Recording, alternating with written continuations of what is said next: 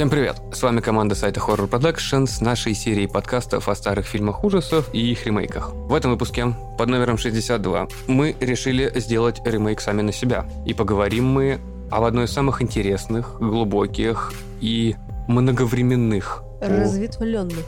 Многоразветвленных просто разветвленных, много разветвленных, это как бы, как бы уже вот ветки, как бы все, их много. А их будет еще больше в этот раз, потому что мы поговорим о серии Хэллоуин. И поговорим мы не с нашим стандартным набором. Сегодня у нас в гостях режиссер, лучший Майкл Майерс, которого я знаю, как он его передает, это вы сможете увидеть в статье. Евгений Калядинцев. Всем привет.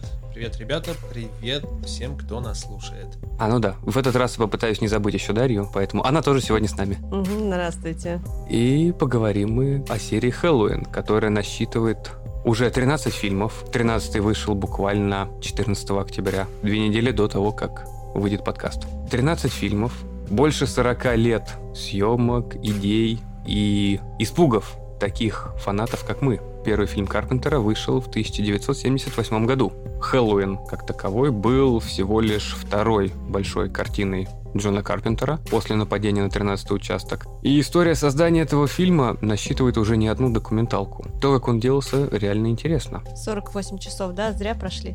Или не зря?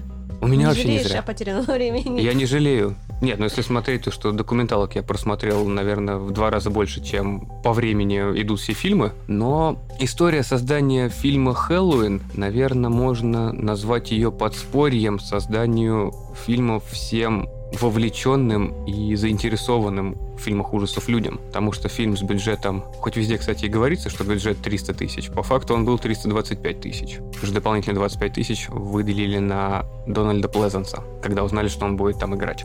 Группа людей, которые были знакомы еще со времен института, университета, в котором они все обучались, решили сделать фильм ужасов, которого еще не было, назовем так. Да, действительно, это группа друзей, группа коллег, она решила сделать фильм, который фактически стал эталоном под жанра слэшер, несмотря на то, что до этого фильма были картины, которые называют прото-слэшеры. Мгм. Вот, это «Техасская резня бензопилой». Наверное, самый известный такой пример — это вышедшее в том же 74 году «Черное Рождество». Это один из любимых город, который боялся заката. О, это изумительный фильм, изумительный. Да, 76 года. Я просто его настолько люблю, что в какой-то момент я отправился в эту самую Тексаркану, побывал на местах съемок этого самого фильма. К большому сожалению, город уже выглядит далеко не так хорошо, как он выглядел тогда. Тем не менее, это тоже такая определенная легенда. Фильм, у которого тоже, кстати, вышел ремейк.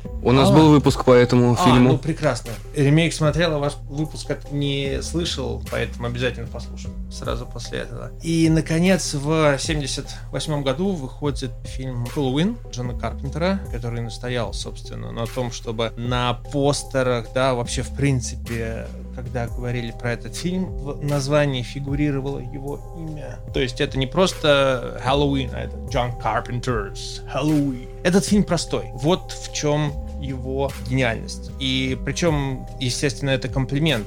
Фильм намеренно простой. То есть сам Джон Карпентер, он э, стремился к э, этой самой простоте. И он создал э, фильм «Хэллоуин» простой с точки зрения сюжета, простой с точки зрения продакшена, простой с точки зрения комплектующих вот этого самого жанра, который оформился именно благодаря этому фильму. Гений Карпентера, он заключался, помимо прочего, в том, что он фактически сделал вот эту формулу идеального слэшера, когда он совместил все вместе, то есть у нас есть и некий загадочный убийца, он орудует холодным оружием, у нас есть группа подростков, у нас есть саспенс, у нас есть вот это вот преследование, у нас есть непосредственно сами вот эти вот убийства графические, которые происходят на экране, и у нас есть э, последняя девушка. Причем последняя девушка, она не пассивная, потому что Салли Хардести, например, в «Техасской резне бензопилой», она все-таки была больше пассивной последней девушкой, которая сбегала. Она да? пыталась выжить просто. Она пыталась выжить, она сбегала и уезжала в кузове пикапа. Но все-таки Лори Строуд, она девушка... Это активная последняя девушка, которая давала отпор маньяку. То есть, ну, слушайте, в конце концов, она его протыкала шею иглой, да, спицей для вязания. Она втыкала вешалку ему в глаз. Она прыгнула его ножом в живот. То есть, в принципе, давала весьма такой достойный отпор этому маньяку. И просто если кто-то сомневается о том, что это идеальный слэшер, всегда показателем являются последователи, которые как только видят некую такую очень классную формулу, успешную, они пытаются ее скопировать. И именно то, что после фильма «Хэллоуин» начался бум этих самых слэшеров, фактически это является лучшим комплиментом в адрес этого фильма.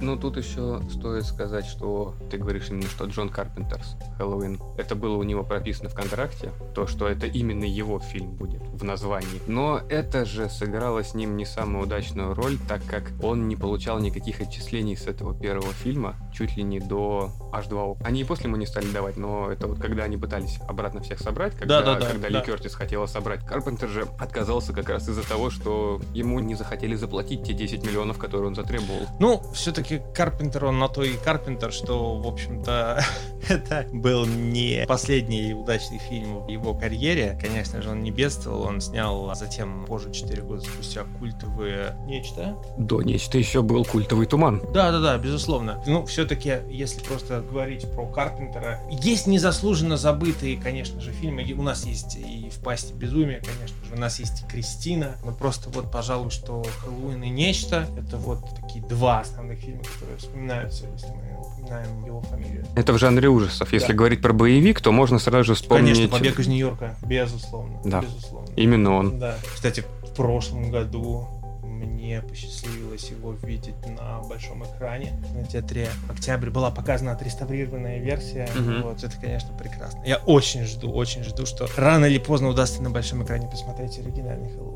По поводу большого экрана и оригинального Хэллоуин я сразу же немножечко забегу дальше. Ведь существует две версии фильма. Да, да. Первая, которую все видели в кинотеатре, а вторая версия, это которая показывалась на телевидении. А, откуда все вырезали, все, что надо было вырезать? Нет, Наоборот. наоборот. Ту- Туда до съемки происходили. Да, да, да, съемки для мостика, связующего мостика между первой и второй частью. Достаточно странные досъемки были, достаточно странные сцены, как мне показалось, которые немножечко могли разрушить тот шарм, который создавался оригинальным Хэллоуином. Ведь если посмотреть, все сцены, которые есть в фильме, нету лишних и нету перегруженных. Существует условно небольшая жизнь Лори, которая показывается с самого начала, как она идет в школу, что происходит в школьном доме и что происходит после школы. Она с подружками общается, потом уже появляется Майкл Майерс. Сцены для телевидения добавляли еще больше общения с подружками. Одна из сцен как раз была, когда Лори только выходит из душа и встречает одну из подруг возле двери. И они разговаривают о, о Томе, за которым она должна следить в этот вечер, и о мальчике, с которым в И- оригинальном фильме был диалог в машине. Она должна была с которым она должна была встретиться. встретиться. Ну, Бен Треймер. Точно. Я вспомнил, я сейчас никуда не залез, это все-таки в чертоге разума удалось зайти. И Ну, Бен как, Треймер. как настоящему фанату фильма-то не нужно никуда лазить. В общем-то, да, не нужно, надо просто, у меня и сейчас, извините, оперативная память немножечко не подгрузилась, сейчас я, сейчас все будет. Ну, собственно, ох, слушайте, по поводу второй части Хэллоуина столько много существует спекуляций. Во-первых, действительно важно сказать о том, что Джон Карпентер, и на самом деле не только он, и Томми Ли Уоллес, художник-постановщик первой части, Не только художник-постановщик. да, он был в первой части, конечно. В первой части он присутствовал на монтаже и занимался монтажом. Это режиссер третьей части, да, Хэллоуин, сезон ведьм. Это человек, который создал маску. Который создал маску Майкла Майерса. В конце концов, это муж Нэнси Лумис, которая исполняла роль подруги Лори Строуд. Ну так вот, они, создатели этого фильма, считали, что этот фильм, он является законченным. Окончательно, когда Майкл Майерс в финале, спойлер, когда в финале первого фильма он пропадает с газона, это никакой не намек на сиквел. Это не многоточие. Это точка в рассказе о зле, об олицетворении зла. О том, что оно повсеместно. Том, что оно непостижимо. И о том, что Майкл Майерс это действительно это не человек. И вот финальный кадр с домом Майкла Майерса, с его дыханием через маску. Это вот, собственно, вот все. На этом они поставили точку. Когда появился сиквел, то Естественно, необходимо было провести все вот эти вот ниточки, связующие между первым и вторым фильмом. Так Лори Строуд стала сестрой Майкла Майерса. События стали разворачиваться дальше в ту же самую ночь. И когда появилась вторая часть Хэллоуина, Майкл Майерс уже перестал быть неким таким непостижимым олицетворением зла, он уже стал более ну, человечным. Ну, в конце концов, если мы понимаем, что у зла есть сестра. да, очевидно, зло не такое уж и зло, очевидно, оно какое-то такое более, ну, имеется в виду, что оно более приземленное. И Джон Карпентер признавался, что он ненавидит вторую часть фильма. То есть вот вплоть даже до такого. Это не критика со стороны. Он принимал непосредственное участие в создании этого фильма, но все равно он им остался недоволен, и я думаю, что в принципе самим фактом существования, то есть, честно говоря, я вот думал об отношении Джона Карпентера к э, этому фильму, и мне даже сложно представить, каким бы должен был быть этот фильм для того, чтобы Карпентеру он понравился. И я думаю, что, наверное, Карпентеру бы понравился второй Хэллоуин, если бы на его месте был бы третий Хэллоуин. То есть то, что вот как бы он задумал. Но то, что была задумка, которая да. не касалась Майкла. Которая касалась самого праздника да. Хэллоуина, и то, что все, забыли про Майкла Майерса. Все, ребята, его история закончена, давайте сейчас перенесемся в Калифорнию, где Но... создают маски но ему заказали второй фильм, и он с Деброй сам писал к нему сценарий. Разумеется, да, да, да, да, да, да. Работа, работа, а все-таки отношение его личное. Он... Но тогда было хорошо, еще хорошо. Права на Хэллоуин принадлежали все-таки Карпентеру и Хилл. Они могли влиять на что-либо в этих фильмах. Почему, как мне кажется, и появился этот третий фильм? Да, безусловно. Потому что это была задумка Карпентера, которая, к большому сожалению, не получила развития в дальнейших как раз из-за того, что была вторая часть, где было продолжение про Майкла Майерса и Лори Строу. Очевидно. Так было бы круто, если бы было много Хэллоуинов, и из одного в другой просто новое зло каждый Хэллоуин появлялось бы, как дух. Ведь, ведь третья часть, на самом деле, сама идея большого праздника, в котором происходит вот такое масштабное зло, пускай там мы не берем в расчет всякие стонхендские камни, украденные и в лаборатории находящиеся под землей, но сама идея, что вот есть некая корпорация, которая делает маски с чипами, которая позволяет в один момент убить огромную целевую аудиторию, а то бишь детей. Вот это на самом деле это зло, потому что им тоже не требовалось объяснения этого всего. Но фанатам понравился Майкл Майерс. Да. Поэтому Хэллоуин, в котором нету Майкла Майерса, уже был не тем Хэллоуином, который ожидали. Конечно, и для этого понадобилось всего лишь два фильма фанаты ждали. Ждали, потому что, ну, Майкл это уже стало олицетворением такого хорошего ужаса, который породил еще кучу других хороших ужасов. Так же, как ты говорил, тот же Фредди Крюгер, тот же Джейсон Уорхис, они пошли как раз после Майкла. Про Фредди Крюгера, конечно, это можно уже говорить отдельно, потому что он был создан на волне вообще в принципе слэшеров целого потока, который тогда хлынул, в то время как все-таки у Джейсона Уорхиса у него больше связей, но начиная, конечно же, со второго фильма. Вот, первый фильм был немного не про Джейсона Конечно, он вот. был не про Этим Джейсона. он был и хорош. А с Фредди Крюгером, как бы, ну, со всей серии, у серии Хэллоуин очень большие перекликания. Режиссеры, которые снимали ту же шестую часть, снимал отвратительный режиссер, который сразу же говорил, что ему этот фильм не интересен, ему не интересна вообще вся история. Ему просто нужно снять этот фильм, потому что этот фильм даст ему контракт с Дименшином на три фильма. Зато угу. честно. Зато, ну, зато честно. Ну, знаешь, Тебе нравится. Это работа. Подожди, ты говоришь про uh, Джоша Пелл, который снял шестую часть Хэллоуина? Ну, неинтересно ему было. Именно поэтому с шестым фильмом было очень много проблем. А, шестым фильмом, да, это был вообще такой производственный ад на самом деле. Получается интересно. Есть один фильм, замечательный, хороший, смогли сделать. Потом выходит, ну, более или менее, который еще можно смотреть. Потом совсем все плохо. А, один, два, три. В шестом это там, где вот эта дичь с ребенком, сектантами, да, да, да, вот да, это да, все. Да, да, да, это оно. Торн, знак Торна.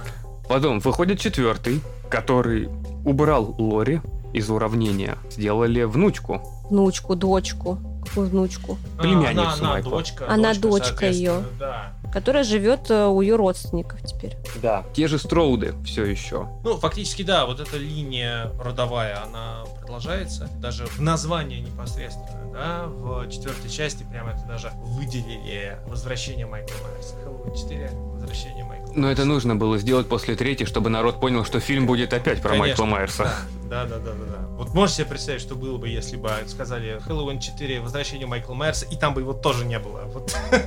Ну, это был бы провал.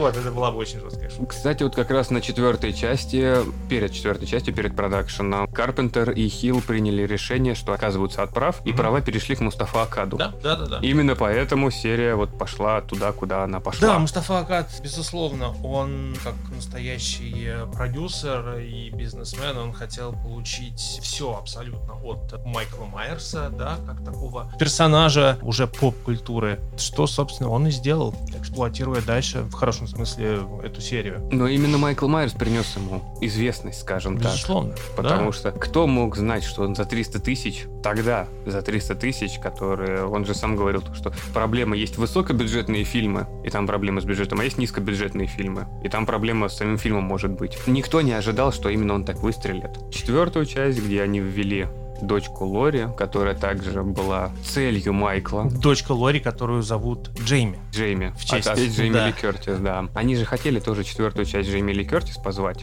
но она уже стала очень известной. Она стала Звездой. очень известной, вот, и вообще, в принципе, второй Хэллоуин стал для нее такой лебединой песней, потому что, что у нее было? Был э, Хэллоуин в 78 году. Далее, в течение следующих трех лет, она снимается еще в слэшерах, причем знаковых, может быть, не таких известных, конечно, как Хэллоуин, но у нас следует поезд страха, у нас следует выпускной Пола Линча. У нас, наконец-таки, следует вторая часть Хэллоуина. И Джейми Ли Кертис, она признавалась в том, что ну, это был ее осознанный шаг перестать сниматься в ужасах, потому что ее коллеги, которые играли знаковые роли, они становились заложниками вот этого самого Да. образа. Она просто очень боялась того, что она иначе не найдет себе работу. А то, что она так и останется в фильмах Так и ужасов. останутся в фильмах ужасов, конкретно в слэшерах. Вот. Ну, Джейми Ли Кертис тоже, как таковая, как актриса, дочь, как ее можно назвать, девушки из психа. Но вот, скажем так, если бы не было Хэллоуина, не было бы слэшер поджанра такого Мгм. оформленного. А если бы не было психо, Не было, не бы было бы Хэллоуина. И в свою очередь, да, это, конечно, ну, наверняка многие знают, повторим сейчас еще раз, то, что Джейми Ли Кертис — это дочка Дженнет Ли и Тони Кертиса. Тони Кертис, помимо своей знаменитой роли в, в «Джазе только девушки», он же сыграл великолепную роль. В 68 году он сыграл Ричарда Фляйшера в фильме «Бостонский душитель». Это такой true crime Мгм. фильм с Тони Кертисом, с Питером Фондой. Рассказывает историю бостонского душителя. Это потрясающий фильм. Он прекрасно смотрится в наши дни. Можете себе представить, 68 год и смотрится в наши дни хорошо. Это вот, ну, единицы могут этим похвастаться. Поэтому, да, у родителей Джейми Ли Кертис у них есть такая хоррор-предыстория. И Дженнет Ли, ее можно назвать первой, последней девушкой. Ну, конечно, конечно, да, с оговорками, потому что она не доживала до финала, конечно же. Но вот этот вот элемент слэшера с убийством в душе, безусловно, вот это вот самое, это то самое зерно, из которого затем появился поджанр слэшера. Джейми Ли Кертис как раз выбрали за счет ее родителей. Неизвестная Э, актриса. Не только родители, просто она согласилась за маленький гонорар. Там весь фильм снят в таком ключе. Причем мне вот интересно, где бы я не читал что-либо о фильме «Хэллоуин», везде делают упор на том, что актеры снимали в своей одежде. Мгм. Я понимаю, что это 78 год, но мне кажется, что это не то, на что нужно акцентировать внимание в этом фильме. Там своя не своя одежда. 300 тысяч были потрачены настолько умело, что актеры, которые понимают, в каком фильме они снимаются, за какой бюджет, они могут себе позволить там свою одежду, там какую-нибудь футболочку потратить. Если учесть, что 100 тысяч было потрачено только на оборудование, Карпентер взял сразу же передовое оборудование, вот эти Panavision камеры, и Panaglide, Конечно. который еще до этого особо не использовался. Ну да, Panaglide что такое? Фактически это стадикам, который появился именно вот в это время, незадолго до Хэллоуина. Стадикам вообще что такое? Это такая конструкция, которая устанавливается на тело оператора, да, и которая позволяет ему, то есть, грубо говоря, вы можете держать камеру у себя в руках и ходить за этой камерой, но тогда у вас будет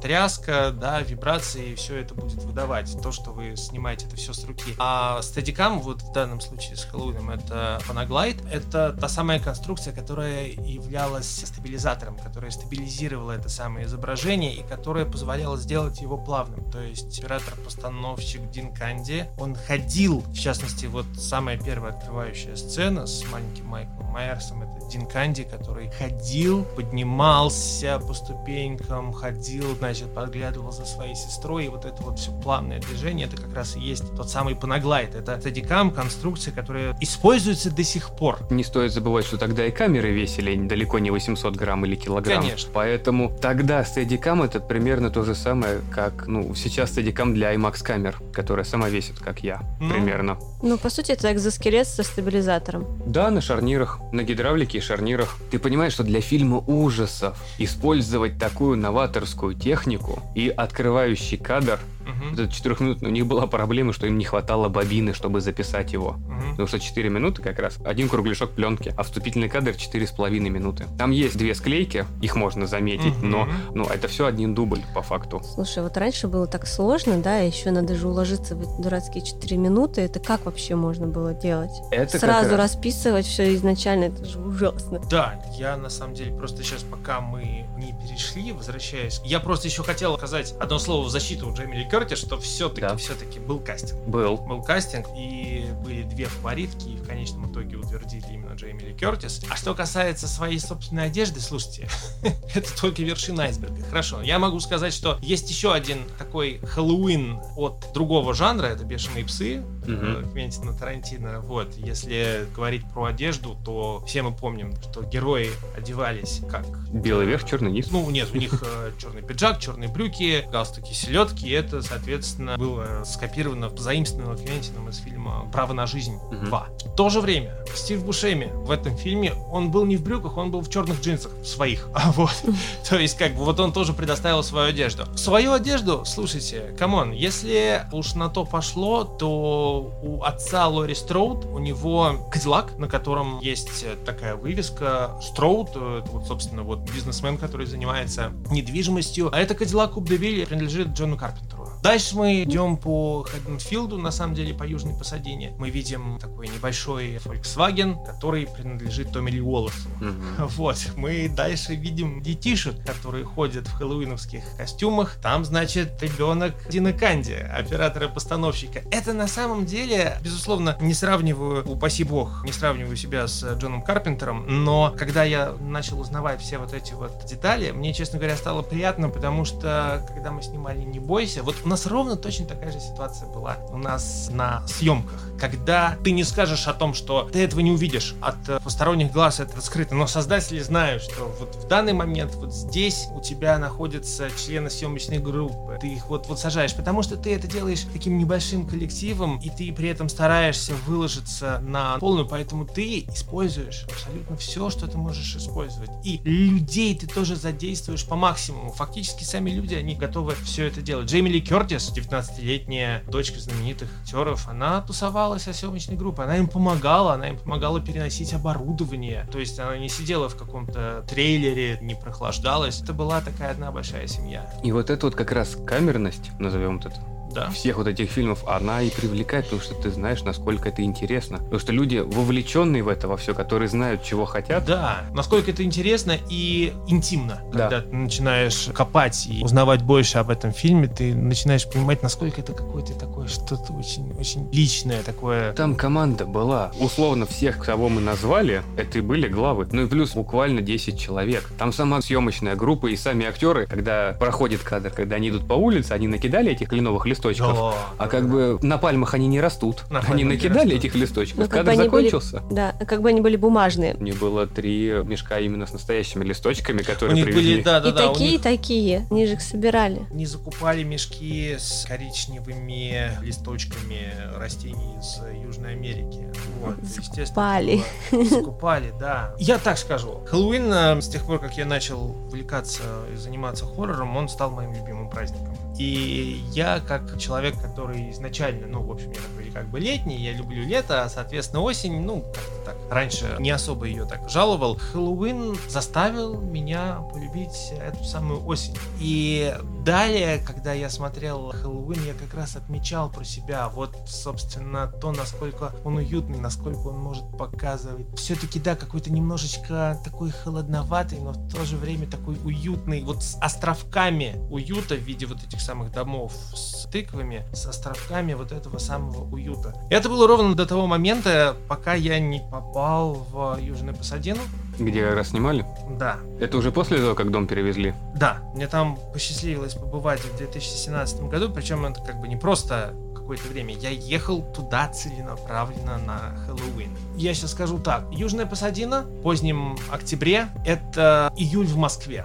Вот. Это абсолютно зелено. То есть, вы понимаете, то есть даже если бы Джон Карпентер и его команда подождали бы поздней осени для того, чтобы снять Хедденфилд из штата Иллинойс, да, несуществующий, в Южной Пасадине, все равно бы ничего не получилось. Там все равно было бы так же зелено. Им все равно пришлось бы закупать вот эти самые листочки и их разбрасывать. Поэтому вот она, та самая магия кино, прелесть этого фильма. В чем, опять-таки, заключается гений Карпентера, который проявился именно благодаря, не из-за, а благодаря вот этим самым ограничением в бюджете. Мы говорили о том, что самое страшное в хоррорах это не то, что находится в кадре, а то, что находится за кадром. Угу. То, что достраивает воображение самого зрителя. Это применимо не только к монстрам, это применимо и к самому сеттингу. Потому что мы думаем, что осень в Хэдденфилде, но почему мы так думаем? Потому что съемочная группа разбрасывала на переднем плане перед камерой, она разбрасывала вот эти вот коричневые листья, которые якобы сорвались с деревьев. Деревья желтые? Нет. Нету желтых деревьев. Нету на самом деле опавших листьев. Есть желтая трава выжженная только. Местами.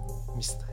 Опять же, Хэллоуин. За счет чего он создается? За счет множества детей, которые там ходят. Маски и тыквы.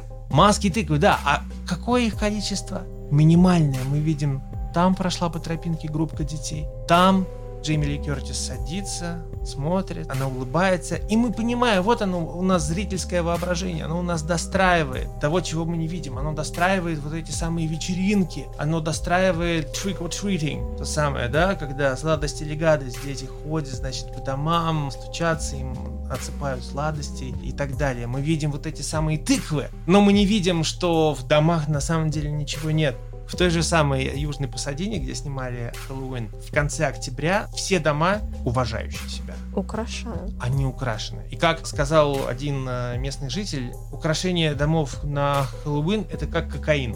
Вы начинаете с небольшой дозы, а потом вы просто не можете остановиться. Слушайте, серьезно, мы там видели просто дом увешанный. Это какое крыльцо? Какая тыква на крыльце? Он был с крыши до ступенек крыльца увешан паутинами, летучими мышами, пауками. А там, где находится лужайка, была раскопанная могила, откуда вылезал скелет. Это вот так люди заморачиваются, понимаете? Ну, у них еще культ Рождества такой же присутствует. Безусловно, безусловно. Причем культ Рождества, который наступает сразу же после Хэллоуина. Да. Тут надо сказать про американцев, что в отличие от нас, которые новогодние елки выбрасывают на 8 марта, Ну, а, это еще рановато. ну, рановато, да, хорошо. Праздник прошел, все, они моментально избавляются от этого. То есть они начинают очень-очень рано. То есть. Хэллоуин там на самом деле... Хэллоуин is a big deal. Событие большое. Это очень большое событие, большое событие коммерческое в том числе, на котором можно заработать большое количество денег. И у них, для того, чтобы представить, что такое Хэллоуин в Америке, именно в плане оформления, в плане проникновения в какую-то повседневную жизнь, просто представьте себе середину декабря вот у нас, да, в Москве. Как много украшений присутствует к Новому году. А, абсолютно, все, абсолютно. Весь брендинг, везде гирлянды и так далее. Все то же самое в Штатах происходит к Хэллоуину. Причем еще начиная с раннего декабря, если не раньше. И буквально начало ноября я захожу в супермаркет, я не вижу никаких летучих мышей, я не вижу тыкв, но зато я вижу Санта-Клауса, я вижу оленя Рудольфа, я уже слышу рождественскую музыку. Такой небольшой автоп. Есть, кстати, реальный совершенно пример. Это то, что русские, которые живут в Штатах, некоторые из них не покупают себе елку на Новый год, а они ждут, когда американцы выкинут свою елку после Рождества, которая у них 25 декабря. Они выкидывают елку, русский ее забирает, и у русского есть елка на Новый год. Лайфхак. Изумительно. Класс, Да, чё? по-моему, по-моему, это отлично.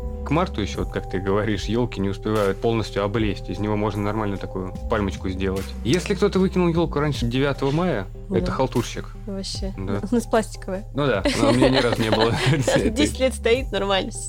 Но она не опадает. С ней ничего не будет. Она опадает. Ну не хвоей же, Ну нет, слава богу. пластиком. Сама идея сделать фильм ужасов касательно какого-то праздника, она тоже новаторская. Да нет, на самом деле я не могу сказать, что она прямо таки новаторская. Безусловно, да, вот потом стали привязываться к каким-то датам. Мой кровавый Валентин, да, День дурака. Крампус тот же. Да, у нас есть New Year's Evil, вот тоже любопытно. У нас до Хэллоуина было Черное Рождество, Да. на самом деле. Что касается Хэллоуина, то, как мы знаем, Дебра Хилл изначально планировала фильм назвать э, Babysitter Murders, но потом авторы судьбы обнаружили для самих себя, что название Хэллоуин еще нет пока что. Не Никто- занято. Да, не занято. Удивительно. На тот момент, как бы оно было не занято, они решили его использовать, и вот, пожалуйста. Возвращаясь к четвертой части, она имела огромный коммерческий успех. Мгм. И после чего Мустафа Акад принял решение, что у вас есть буквально год, чтобы сделать еще один фильм, Да. который стал провалом, полнейшим провалом. Даже четвертая часть была более-менее логично закончена, когда все шерифы расстреляли Майкла. Мне тоже там не самое понятно. главное, самый прекрасный момент четвертой части в финале не когда была смерть Майкла Майерса, а когда, собственно, Джейми, Он передает ей свою силу. да, совершенно верно, и она закалывает ножницами свою приемную мать, стоит в костюме клоуна с этими самыми ножницами. Вот это тот выход, как раз переход, что зло перешло. Зло перешло. Это было изумительно. Это было прекрасно, я согласен. Но пятую часть они пересняли в финал, когда Майкл расстрелянный упадает теперь в колодец. Он падает в колодец, да. То, И- что она убивает мать, это теперь ее сон. Ну, там тоже, как бы, да, все, в общем-то. Да нет, нет, нет, на самом деле не было ничего такого, не, забейте. И Майерс Да. выжил, здесь все нормально. Так, давайте, а И теперь вообще- заново, короче. Да. И колодец дырявый. Внезапно. Да, в который чуть ли не в систему канализации там падает. Нет, там какой-то там ручей, не ручей. А, и- и к приплывает дедушке, к да. мужичку, да. Вообще все очень странно. Самое главное в пятой части, мы не говорим об убийствах, которые ненужные, потому что концепция, что умирают теперь только порочные девочки, она ушла, Майкл теперь не только ножом пользуется, а вообще всем подручным. Но больше всего мне было понятно, зачем добавили вот этого немого мальчика. Он не немой, он странный. Он не странный, он Я глухонемой, могу как я понял. сказать, Ну. Вова, что ты счастливый человек, если самые большие вопросы у тебя вызывает этот мальчик, потому что там есть еще человек в черном, которого вопросов еще больше. И почему он его освободил, и куда он дальше делся, и что вообще... А, ну потом, чтобы снять следующую часть, где сектанты, которые выкрали Джейми. Сектанты были через, Через 6, 6 лет простите. после пятой Ну части только появились сектанты. Да, и вот этот мужик, да, действительно, в шляпе. Я весь фильм сидела и думала, что ты здесь делаешь? Вот он ходит, там что-то выскивает, как будто Фредди Крюгер пришел к дружбану своему освободить. Самое удивительное, это, конечно, то, что создатели сами не знали. Ну это, За- И зачем вставили? Нет, они знали, зачем ставили, но то, кем он на самом деле является почему он это все делает, они не знали. И с этим связано, на самом деле, очень... Там есть вообще какая-то совершенно удивительная история. Это то, что в какой-то момент понадобились до съемки этого фильма, которые были проведены в Великобритании. И другой человек сыграл этого самого человека в черном, но записи о нем не сохранилось. Человек есть, но кто его сыграл, так и неизвестно в итоге. Поэтому... да, обрастая городскими легендами теперь и фильмы. Да. Да. Ну, мне кажется, добавить какого-то персонажа, который ты не знаешь, для чего он здесь, но он появляется на экране, для будущего франшизы это логичный ход. ну, если, безусловно. ну, если Акад собирался чуть ли не каждый год клепать фильмы, если бы они приносили нормально денег, то этот бы человек в черном стал бы братом Майерса, не знаю, сатиром каким-нибудь из леса. А, священник, который пожалел его и хочет спасти. Ну, кстати, священников не было, это тоже в ту степь мог пойти фильм. Да. Почему И нет? если получился бы фильм, там, настоящее где, зло? помнишь, священник, которого обкалывали наркотой, дьявол, я забываю название. который- Это был выпускной третья часть. Вот, да. И это было бы продолжением Хэллоуина. Парам-пам-пам. Но если про продолжение Хэллоуина, сейчас мы вернемся к шестой, мне очень понравилось, я не знал этого, но что было после шестой части, было большое затишье. И мне стало интересно, что Клайв Баркер согласился, и ему было интересно сделать кроссовер, как Фредди против Джейсона был, и сделать кроссовер Пинхед против Майкла. Это прекрасно. Это было прекрасно, потому что Карпентер в телефонном разговоре согласился, что он это снимет. Баркер согласился написать, а. Карпентер согласился снять. Ведь Фредди против Джейсона хороший фильм. Ну и где? Не срослось. Потому что телефонный разговор, все надо документировать на бумаге. Кстати, после шестого фильма, начиная с шестого фильма и до шестнадцатого года, пляска с правами на Хэллоуин, она сыграла огромную, плохую огромную роль во франшизе. Потому что когда там появились братья Вайнштейн, Вайнштейн, Сестры? не путай с братьями Вачовски, сестрами Вачовски. Я про Вайнштейнов, которые Всё, создали как- компанию Мирамакс. Да, я поняла. И один из них, которого посадили. Да, которые сейчас в этих секс-скандалах. Да, оба на самом деле в скандалах. Они принимали непосильное участие как продюсеры в каждом из фильмов, что шестой, что еще два, и потом еще два. Мгм. И далеко не всегда это, а точнее никогда это не было чем-то хорошим. Увы. Увы. Но в любом случае, вот шестой фильм... Ну, не знаю, может быть, любителям графического насилия, благодаря Вайнштейну они, конечно, прибавились в шестой части, в частности, та сцена с а, отцом семейства, которого сажают на электрощиток, и у которого взрывается голова. Это, Мгм. собственно, креатив. Майкл Против Вайнштейна. был тем, кто... Я просто хочу сказать, что при этом Вайнштейны, да, можно, конечно, к ним относиться как угодно, но все-таки они также привнесли свою лепту в э, слэшер, создав фильм «Сожжение». Это прекрасный camp-слэшер. Вайнштейны, как бы там ни было, они очень много в ужасы вкладывали. Да. Не сказать, ну просто с Хэллоуином не повезло. Они как компания, знаешь, вот привнесла вообще в полностью в кинематограф очень Мирамакс, много всего. Безусловно, безусловно. Опять же, мы возвращаемся к тем же бешеным псам. Да. Тарантино благодаря им появился. Тарантино благодаря им, да, конечно. Ну, Ну, в общем, ладно, если возвращаться к К шестой, нашей шестой части. части. Когда я ее смотрел, я ее не особо помнил. Вот Мгм. почему-то. Вот остальные еще хоть как-то, а эту не помнил. И первое, что бросается в глаза, это, как это говорили только не про этот фильм, это MTV-шная съемка. Мгм. Вот съемка как для клипов. Ушла эпоха стационарных кадров, Мгм. спокойных, размеренных, резкая нарезка. Только не студентиков, а кадров. Когда постоянно что-то мелькает, когда у тебя чуть ли не 25-м кадром появляется что-то не то. Да, это тоже были продюсерские требования. То Да. есть, э, на самом деле, можно увидеть, что Хэллоуин, он э, периодически он заигрывал с э, ну, такой действительностью, да, с современностью, скажем так, в рамках которой он существовал. Потому что вот в шестом Хэллоуине, например, там действительно по требованию продюсеров появился вот этот динамичный монтаж. Самое, наверное, такое большое заигрывание с реальностью было в Хэллоуин воскрешение с реалити-шоу, с блин. камерами, которые установлены, да, закреплены на актерах. Ну, шестая часть, если рассмотреть, ну, сценарий не будем брать в расчет. То, что там совсем все плохо, с- условно, с этими сектантами, которые культ. На самом деле, это отдельная вообще тема для разговора. Я готов, э, сидя здесь, защищать каждую из частей Хэллоуина. То есть, потому что вот серьезно, да, у меня разные к ним отношения, но я сюда пришел не для того, чтобы там делать «Ха-ха, как вот они вот это, да кошмар. Нет, я вот правда, я готов вписаться, пояснить за каждую из вот этих вот частей. И в частности, что касается шестой, она у меня тоже, скажем так, не находится в моем топе, но при всем при этом. Сценарист этого фильма это Ференс, тот самый Ференс, который создал а, Библию Хэллоуина, такую легенду Мгм. которую он вручил Мустафе Акаду, где он расписал, собственно, вот э, все вот эти вот линии родственников э, и так далее. То есть вот то, что сейчас вот у нас там по Игре Престолов линии там Ланнистеров, Таргариенов там пишут и так далее. Он сделал то же самое, но только до того, как это стало мейнстримом. Вот, он сделал это с Хэллоуином, он вручил Мустафе Акаду, и, естественно, он хотел себя попробовать как сценарист. Тогда его не наняли, но все это время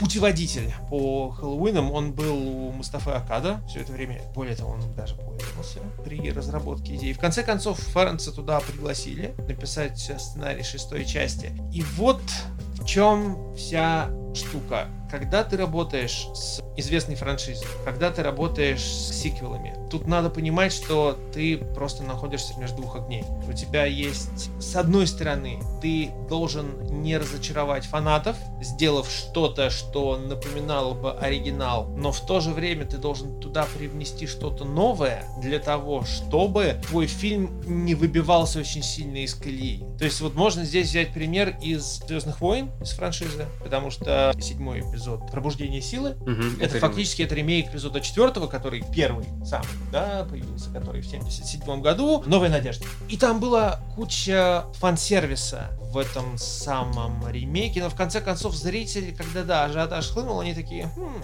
да мы же сейчас посмотрели фактически это такой прям вот... То есть Джей Джей Абрамс на тот момент, он действительно дал зрителям того, чего они хотели, может быть, даже чуть в большем количестве, чем они хотели. С Хэллоуином то же самое. То есть ты понимаешь, что в какой-то момент давать одно и то же зрителям, ну, наверное, им это уже не понравится. Тебе нужно изобрести что-то новое. А вот вопрос в том, что новое ты изобретешь, здесь как раз-таки и заключаются основные споры. Здесь рождаются те самые идеи, которые настолько выбивают франшизу с какой-то колеи, что большое количество фанатов открещивается, но в то же время находятся и последователи, благодаря которым фильм в течение времени становится культовым. То есть, какие у нас есть вопросы к э, шестой части? Это, безусловно, секта. Секта и у нас знак Торна и так далее и тому подобное. Этот Хэллоуин с точки зрения своего сеттинга и того, как развивается история, он очень сильно отличается от всех остальных. Но, смотря назад, ты понимаешь, что, очевидно, ну, авторы просто были немножечко в таком тупике. То есть они не хотели, очевидно, пойти проторенной дорожкой, они хотели дать зрителю что-то новое. Другой вопрос, как им это удалось, хорошо или плохо, но как минимум за это они ну, достойны похвалы, за эту свою самую смелость. То же самое можно сказать про новую трилогию Хэллоуина, она же квадрология, когда у нас Хэллоуин 2018 года. Ну, скажем так, он был таким родственником самого первого Хэллоуина, ну, чисто вот Нормальное продолжение Логическим Карпентера. продолжением. да, то Хэллоуин убивает и Хэллоуин заканчивается, они дали зрителям нечто совершенно новое, и в конечном итоге, кстати, они за это и поплатились. Да. Я бы еще вернулся к шестой части. Ты говоришь, чем она запомнилась, даже несмотря материалы уже по ней после просмотра, она запомнилась тем, что это последний фильм Дональда Плезенса. Да. Причем Миромаксы в этом плане поступили очень некрасиво. Опять же, это если читать уже информацию по этому фильму. Потому что им не понравился персонаж Плезенса за счет того, что он был старый. И он не настолько динамичный. Он не вписывался в картину фильма. Он доктор в годах. Как он может быть динамичным? Но тут самая идея, то, что очень много кадров с ним порезано. И также существует альтернативная версия, на удивление, которую сейчас тяжело найти. Есть еще, да, не режиссерская версия, а продюсерская. Это первой компании продюсера не Мирамакса и не Dimension, Да. а там еще третья, которая компания была Акады, она еще называлась тогда как-то по-другому. И первого продюсера главного Ирвина, Яблонс. Ирвин Яблонс. да, это их совместная была еще компания. У этого фильма три продюсерские компании, и все друг с другом на ножах были. Этот фильм в производственном аду очень долго находился. Ведь вот его досняли. Это, кстати, был также первый фильм, который показывали фокус-группе. Фильм ужасов, который показывают в фокус-группе для того, чтобы проверить, насколько он понравится. Причем фокус-группа состояла из 14-летних детей. Огонь. Ну, Так а какая тогда продюсерская версия? Продюсерская версия, она каким-то образом по интернету ходила до начала нулевых, а потом из него как будто бы пропала.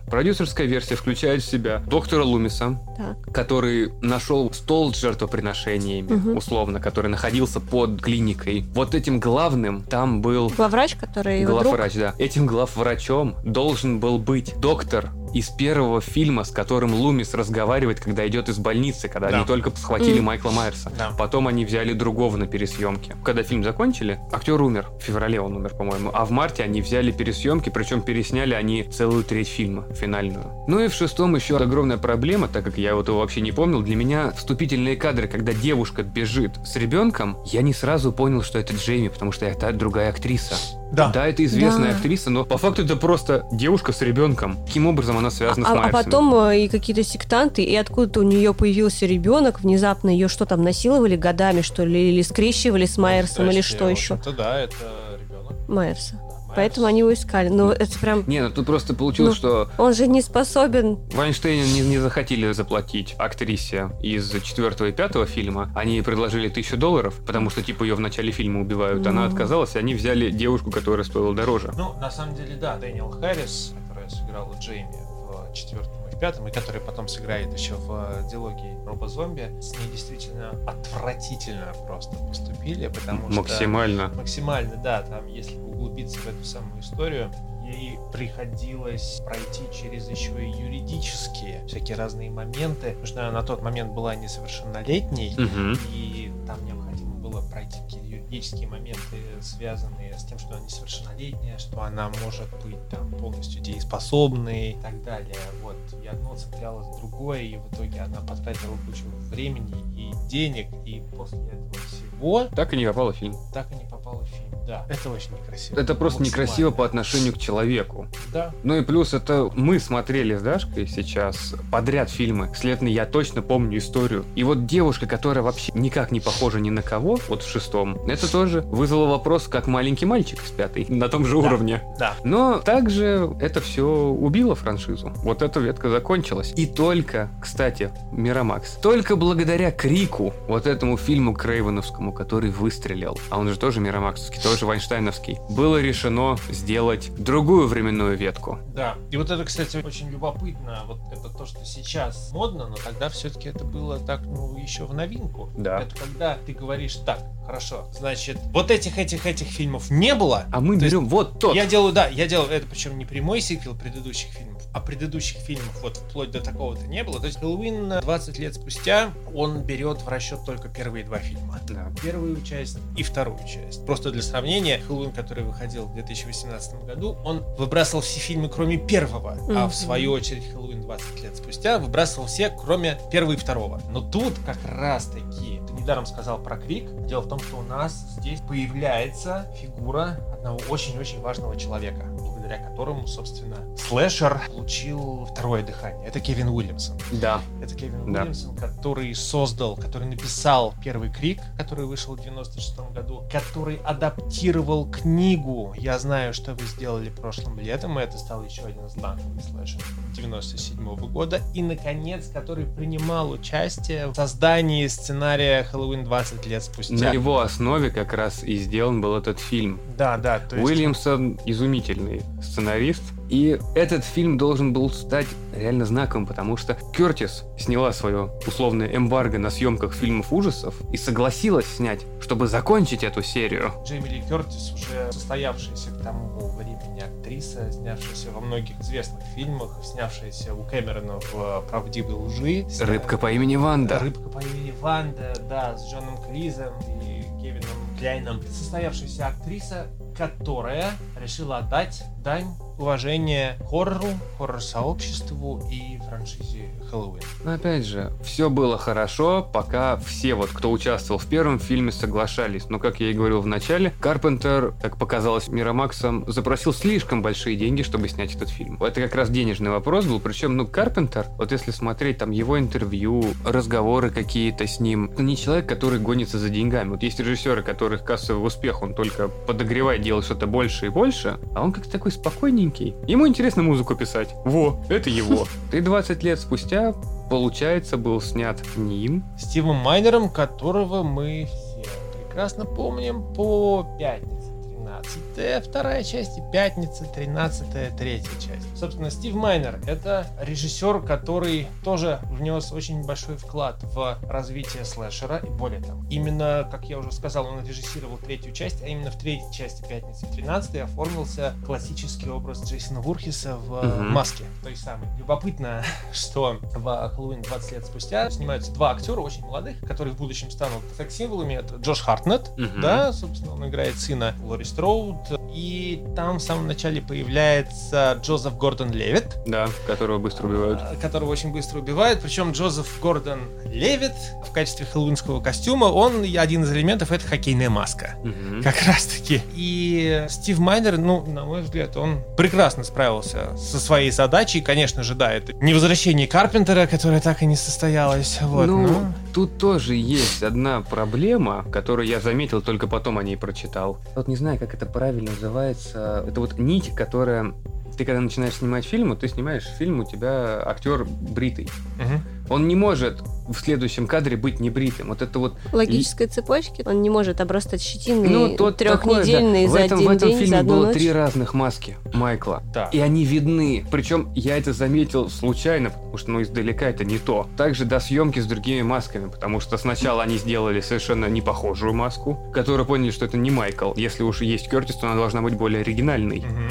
Потом они сделали вторую между оригинальной и той, которая была, и потом уже все-таки вернулись к корням. И весь фильм можно замечать разные маски. Да, безусловно. Это, наверное, одна из самых слабых качеств. То Да. есть вот один из главных минусов этого фильма, он действительно связан именно с масками. Но в защиту Стива Майнера я все-таки хочу сказать, что в данном случае, поверьте, это претензии не к режиссеру, просто потому что мы говорим про очень такой ярко выраженный коммерческий Да. продукт. Стив Майнер, э, каким бы классным он ни был, в данном случае это ремесленник. Нанятый Ему- ремесленник. он мало что мог там сделать в этом да, плане. поэтому здесь в данном случае, ну, это скорее уже вопросы к другим людям. Просто Фильм изумительный. Это вот то, как, как нужно делать нормальный сиквел. Причем, опять же, он был законченный. Ну, слушайте, человеку Майклу Майерсу отрубают голову, ну, в Да. конце концов. Как еще более закончено может, может быть? А вот воскрешение с тобой не согласится. Воскрешение Ну. не согласится.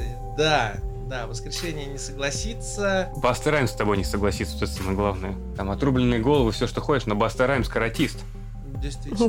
Да, да, там вообще Чуй, карате Клод, чуй. пацан. Motherfucker! Что еще можно было добавить в Хэллоуин, кроме как чернокожего каратиста-рэпера? Ну, Ну, это чисто MTV-шный проект, как куда вы прям. пошли? Вот совсем, ребята, куда вы пошли с этим фильмом? Там еще Тайра Бэнкс была, ты что? Тара Бэнкс. Ну, Тара Да. Бэнкс, она тогда очень быстро ушла. Она там вроде потанцевала, а потом под потолком висит. Ну, слушайте, плюс ко всему, опять же, это мы сейчас говорим про воскрешение, про тот самый фильм про реалити-шоу. То Да. есть Да. более злободневного продукта, мне кажется, самый злободневный продукт из всех Хэллоуинов, которые выходили. Ну, Мгм. то есть настолько максимально вот, вот, ну, я прям не знаю. Это вот, если бы в современной трилогии Хэллоуина появился бы ТикТок, Да. то вот примерно с этим можно сравнить. На MTV все ходили по звездам по их домам, а тут пришли дом к Майклу Майерсу. Мгм. Причем дом при просмотре фильма создает впечатление, что он далеко не пятикомнатный. Это огромный бункер. Еще с подземным этажом, с крышей и с парой гаражей. И- и но скрытым, я- э, я, скрытыми знаешь, комнатами. думаю, что все-таки никто не способен переплюнуть Нина Жерара, режиссера пятой части Хэллоуина, где дом Майкла Майерса. Я не знаю, как он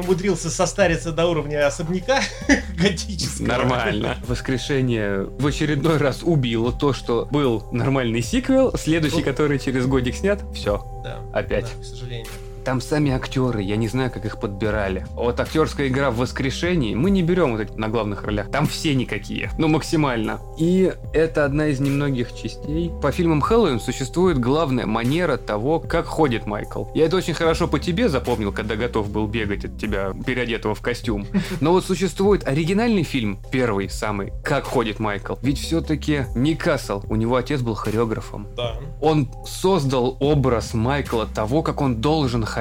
Ни один фильм, кроме 2018 года, не смог сравниться по ходьбе с ним. 2018-2021. А все почему? Потому что именно там Ник Кассел еще играл. С одной стороны, да, Никасл, он очень большой умница, он прекрасно создал вот этот вот образ и эту самую походку.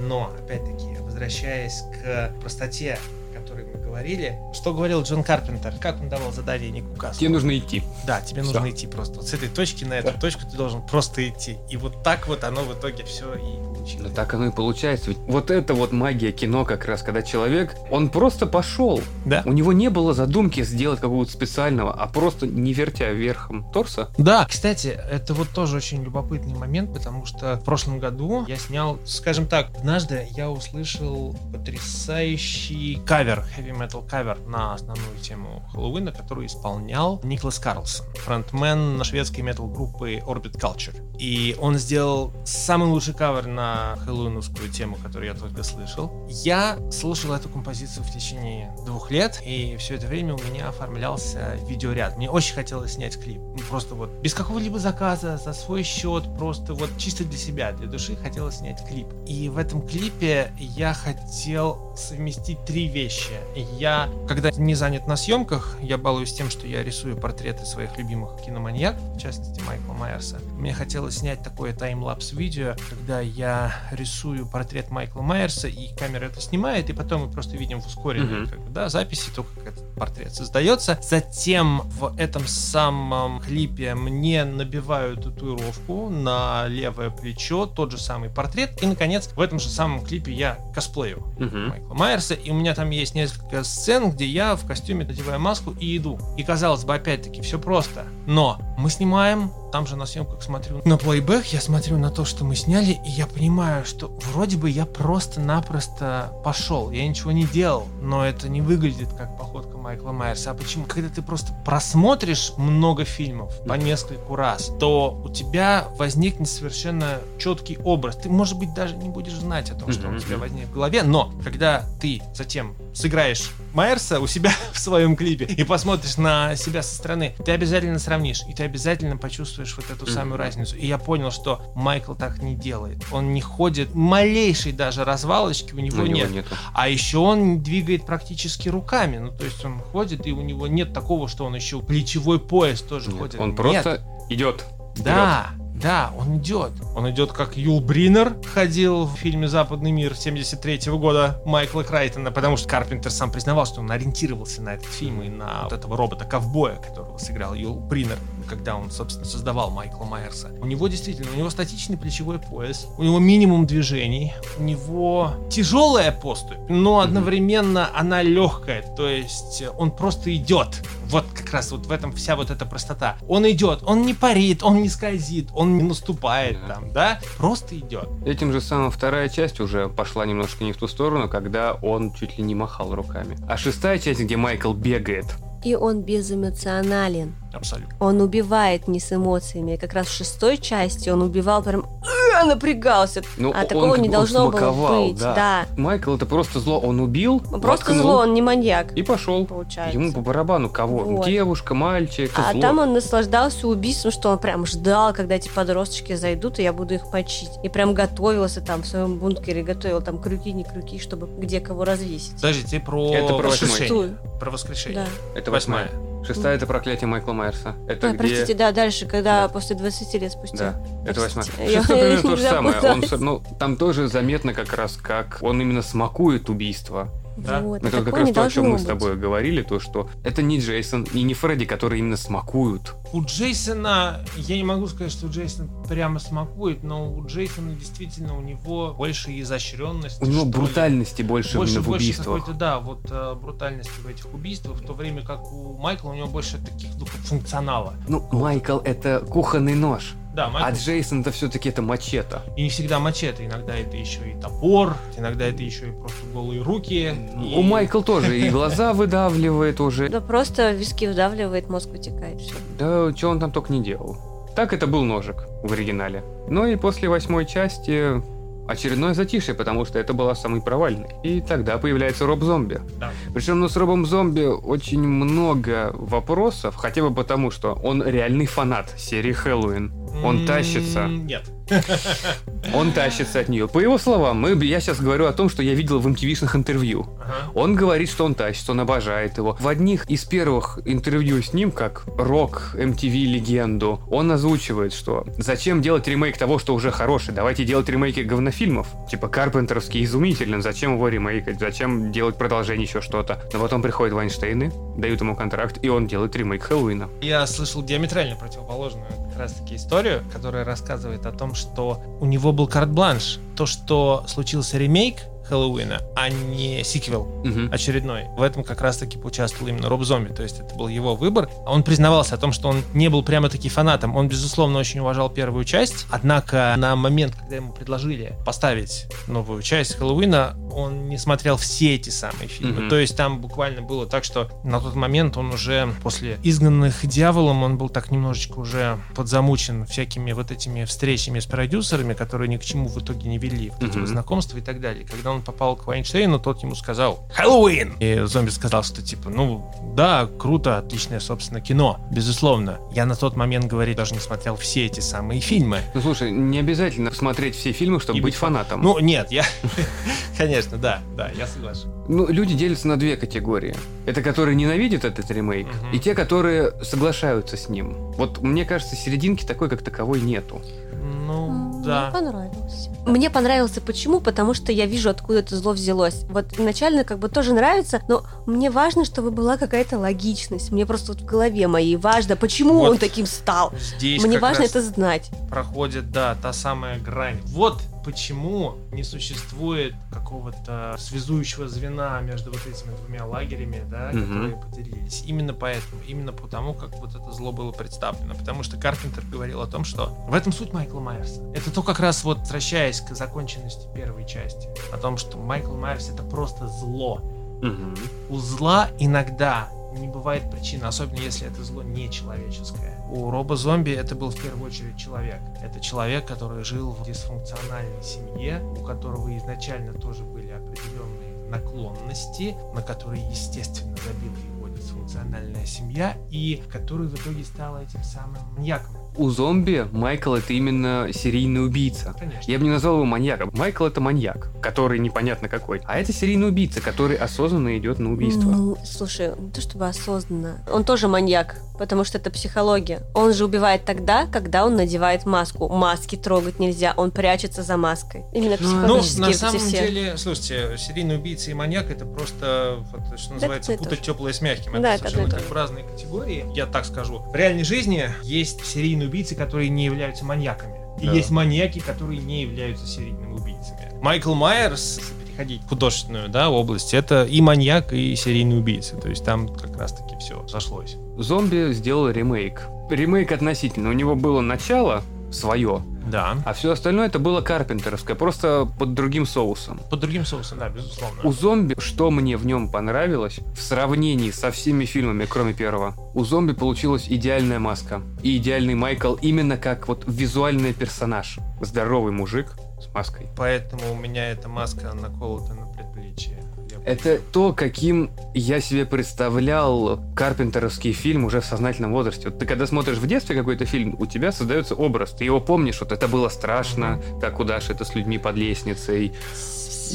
До 10 лет это было не страшно, потом стало страшно. Ну, сейчас страшно, но ты помнишь вот эти образы из того фильма. И вот если смотреть на зомбивского Майкла, то, как он его создал с этой маской, с этой фигурой, его Майкл, это вот таким я бы его посмотрел и вспомнил бы сейчас, будь я, смотря это, первый раз. Это интересное сравнение. В фан-сообществе есть еще, ну, конкретно, не просто в фан-сообществе, в ведущий классного подкаста Slasher Radio Podcast называет зомбиевского Майкла Майкл на стероидах. Ну да. Вот, действительно. И многие, кстати, многие, они соглашаются, в общем, действительно, было бы странно не согласиться с тем, что Майкл Майерс робо-зомби самый страшный. Да. Он это наиболее страшный. пугающий персонаж. Он наиболее страшный Майерс из всех. И тут, кстати, тоже интересно посмотреть его в контексте Хэллоуина и в контексте своего времени, когда он создавался. Потому что, например, почему, опять же, Карпентеру самому не понравился Майкл Майерс робо-зомби, об этом даже говорил, он слишком большой. Мгм. А почему? Ну в чем проблема? А проблема как раз-таки в том, что у Карпентера Майкл Майерс им может быть любой человек. И он как бы, он есть, но его и нет. Он тень, которая появляется и исчезает. И под этой маской может быть кто угодно. Но у робо-зомби под этой маской Тайлер Мейн. Все, это один, все. это человек, который просто, ему даже нож не нужен для того, чтобы разделаться с человеком, но, с другой стороны, есть и хороший момент, ты его сразу видишь. Вот. Когда он на тебя пойдет. Это первый момент. Но, с другой стороны, когда появляется этот ремейк, 2007 год, это как раз-таки нулевые, это как раз те самые ремейки, и у нас есть Джейсон Вурхис 2009 года в исполнении Дерека Мирса. Который огромный. тоже здоровый. Огромный. У нас есть кожаное лицо в исполнении Эндрю В двух фильмах в ремейке «Кожаное лицо. Начало». Я бы сделал, честно говоря, кроссовер вот именно с конкретно вот с этими вот героями, потому Да. что они в одной весовой категории существуют. Ну, это как раз таки вот этот бум ремейков. И вот ты, который фильмы назвал, их можно смотреть. В Безусловно. сравнении с, там, с какими-либо продолжениями, это хорошие Это картины. отличное кино. Отличное смотрибельное кино, которое я, например, пересматриваю ежегодно. Ну, техасскую резню, да, по-любому. Ремейк «Пятницы 13 как бы на него не ругались, а получился хороший фильм. Это, правда, ремейк не первого «Пятницы 13 даже не второй, а это Хотя там есть идеи. элементы и первый, и Да. второй. «Пятница 13 у людей воспринимается только с Джейсоном, а первый-то фильм — это мама Джейсона. Да. Главное это. Там нету Джейсона, убивает-то мама. Поэтому ремейк сделан так. Ты тоже Судя тот... по лицу Даши, Даша этого не знала. Нет. Ну, я просто не запоминаю. Я вот посмотрела через неделю, Вот это не если бы- вспомню. Если бы тебе сейчас э, позвонило призрачное лицо из первого фильма Крик, как позвонил Дрю Берримор, которая сказала, я знаю, кто убийца пятницы 13 первый фильм. Я бы ему сказала... Джейсон Вурхес. Нет, ты не права. Это мама Памела Вурхес. Я бы сказала, и чё, мне плевать. Бей, допивай, мне уже пофигу. Ну, я не запоминаю. Мне действительно, я не могу запомнить. Но у меня с самого детства такое не могу. Это я даже не умела зубрить. Я не умею зубрить. Я скажу по секрету, она имя своего мужа запомнила через год после свадьбы. Неправда. Через два? Через месяц. А, ну И ладно. после того, как Я- мы встретились. На это я могу сказать следующее. Не требуется зубрить то, что.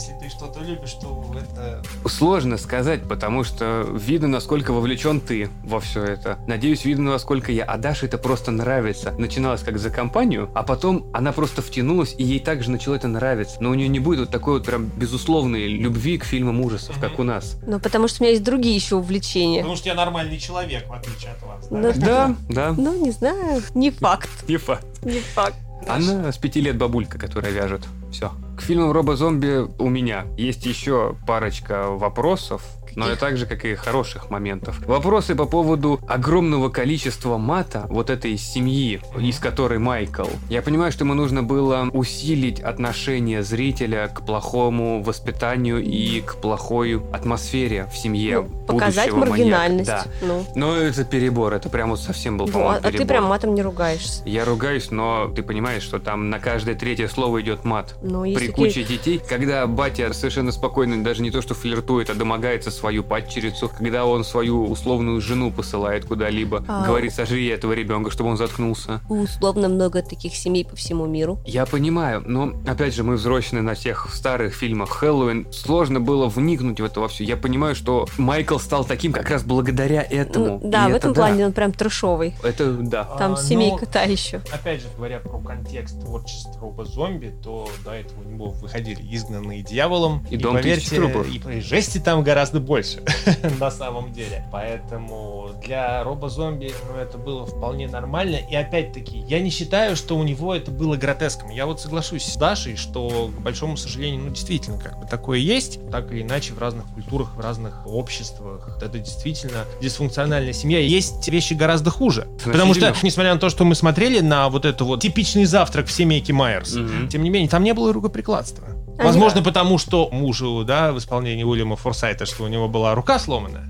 Потому что но, рукоприкладство но тем было. не менее, тем не менее, все-таки, судя по его поведению, да, как бы все-таки это больше именно такой балабол, который больше ругается, Возможно. поносит, чем который занимается рукоприкладством. Опять-таки, Роб Зомби это тот режиссер, и вот это тоже, кстати, за что я его очень люблю, у которого такой кинематографический язык и вообще, в принципе, такая стилистика, что он относится к той категории режиссеров, смотря фильм которого тебе не обязательно знать заранее, кто его снял, ты сам это поймешь, что его снял Роб Зомби. Да. То есть так же, как у Тарантино. То есть, если бы, например, этот фильм снимал бы Квентин Тарантино, чтобы у нас тогда было завтрак семейки Майерс, они сидят за столом, они обсуждают песни, они обсуждают фильмы, камера в этот момент объезжает вокруг этого стола, они очень много говорят, очень-очень много говорят о каких-то совершенно несущественных вещах, которые в этом фильме Пьют дают из фарфоровых чашечек. Нет, зачем? Это, ну, это бешеные псы, это доказательство смерти, которое в том же 2007 году вышло. Да, это куча отсылок к поп-культуре, и этот диалог ни о чем, Который но- забивает но- время. который забивает время, но от которого невозможно оторваться, как во всех фильмах Тарантино. Тебе просто хочется слушать то, как говорят эти... А потом бац! И куча насилия. Но 2007 год, вот, Майерс, он придумал начало истории зомби, Майерса. Да. И потом нам показывают Лори, которая вообще никак не относится к финальной девушке. Его Лори, которая матерится с родителями, которая чуть ли не нахер посылает своих преподавателей. Да, наверное, она все еще девственница, но она вот... О, подожди, подожди, нет, секундочку, с родителями у нее все хорошо. Нет, Нет. она им действительно достаточно дерзко отвечает, они просто игнорируют это, пропускают мимо ушей. Она матери предлагает. Когда она показывает совокупление с бубликом, И Типа это того, да. тоже, но это все равно... Это, Так, это- я это так скажу, струп- подождите, подождите. В реальности робо-зомби Мы Это сейчас... Лори нормально, Строус да. вполне себе нормальная финальная. Она самая целомудренная и Но правильная они из вот с подружками тоже, там постоянно вот эти Ой, звуки, Я тебе и ахи, говорю, ее подружка Линда, которая сыграла Кристина Клипа, в оригинале это была Пи Джей Соулс. Нет, серьезно, у Роба Зомби это фильм Джона Карпентера вот на максималках. То все вот эти герои, то есть хорошо, если мы говорим, ну, слушайте, Лори какая-то что-то там матерится, как-то она что-то... Понятно, что между фильмами прошло больше 20 лет, Нет, я еще, говорю, изменилась. я еще говорю про контекст, опять же. Мгм. Лори, помещенная в контекст своих подружек, выглядит вполне себе такой Ладно, пристойной. ладно. Ну, Но- да, но вот за такую фигню мне бы мама пальцы сломала. Прям сразу же, не раз думаю, я просто сказала, а так, да, на. При учете того, что ты была приемной, на тебе два пальца сразу. На тебе второй оптом, давай вперед. Но у зомби сыграла таки Джейми из четвертой пятой части. Да. Это плюс. Непонятно, зачем она там. Ну, а почему бы и нет?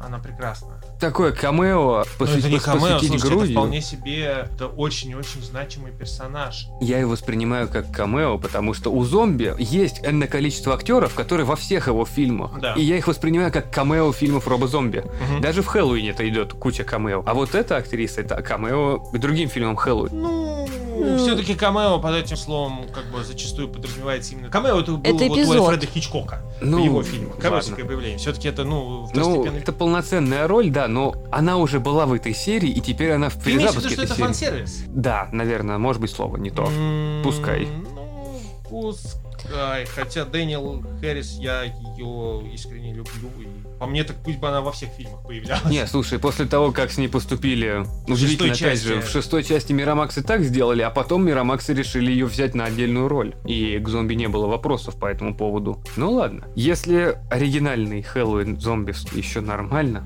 но второй, вот это реально, это фильм Робо-зомби, который вообще не Хэллоуин. Зачем мальчика заменили? Ну, зачем мальчика Потому что Дек Ферч вырос моменту. Ну, Он что? очень сильно вырос. А там же условия-то прошел годик буквально. Там прошло два года, А, да, два. 2007-2009 год, Дек Ферч, он, он Ну, вырос вытянулся, Он да, вытянулся, он, то- он худым стал. Там-то была идея, что он именно маленький такой, жирненький, крепенький, который... сильно. Да, сейчас, Пойду если на брать. Ферча посмотреть, то это такой он Он очень жи- высокий, такой поджарый скандинав с длинными светлыми волосами, вот, который сейчас, кстати, у него, помимо актерской карьеры, он снялся в 10 сезоне американской истории ужасов, камео у него как раз есть, он еще и занимается музыкой. выступает и- Так вот, по поводу... Ох, ну вот сейчас, собственно, у нас начнется как раз битва. Долго мы к этому подходили. Я сейчас скажу такую вещь, конечно, за нее могут побить в некоторых кругах, но я фанат второй части Хэллоуина 2 Роба Зомби. И я готов просто вот отстаивать этот самый фильм. Ты говоришь, что будешь его защищать. Да, совершенно верно. Буду... Но ты его будешь защищать как фильм Робо-зомби, либо как фильм серии Хэллоуин. Учитывая то, что Роб Зомби мой любимый режиссер. Нет, на самом деле буду защищать его как фильм серии Хэллоуин. Здесь мы опять вернемся. Прежде чем его защищать, я сразу скажу, что я ни в коем случае никого не хочу переубедить и так далее. Насильно мил не будешь, и я не могу сейчас сказать нечто такое, что заставит всех, кто не любил этот фильм, сразу сказать, ох, нет, тогда действительно он классный, буду его пересматривать кучу раз. Нет, но просто есть некоторые моменты, заставляющие взглянуть на вещи по другим углом, и тут как раз-таки мы подходим к тому, что называется производственный ад, такой как бы, да, термин, который характеризует крайне сложные в производстве съемки фильма. Шестая часть, например, этим характеризовалась. Помимо этого, производственный ад был, конечно же, и на второй части Хэллоуина, с одной стороны. С другой стороны, важно, конечно, опять же, понимать контекст, в каких условиях был создан, а именно Вайнштейны снова хотели заработать деньги. Хэллоуин Робо Зомби принес в прокате больше 80 миллионов долларов. Да. До недавнего времени удерживал планку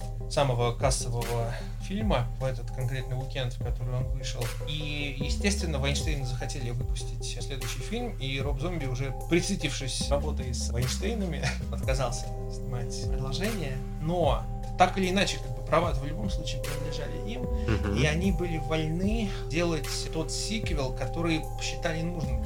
Сиквел на основе истории, которую разработал Роб Зомби. Когда ему прислали почитать сценарий второй части, в этот момент как раз таки у него вот переключилось, и он сказал, что типа это мой Лумис, это мой Майерс, это моя Лори Строуд, это вот мой изначальный сеттинг, и нет, я все равно впишусь, и лучше уж это буду я, лучше я поставлю эту самую историю. Да, она, конечно же, спорная. Многих крайне раздражает вот этот образ белой лошади и матери. Но, вот опять же, то, о чем мы говорили, что рано или поздно тебе приходится давать что-то новое.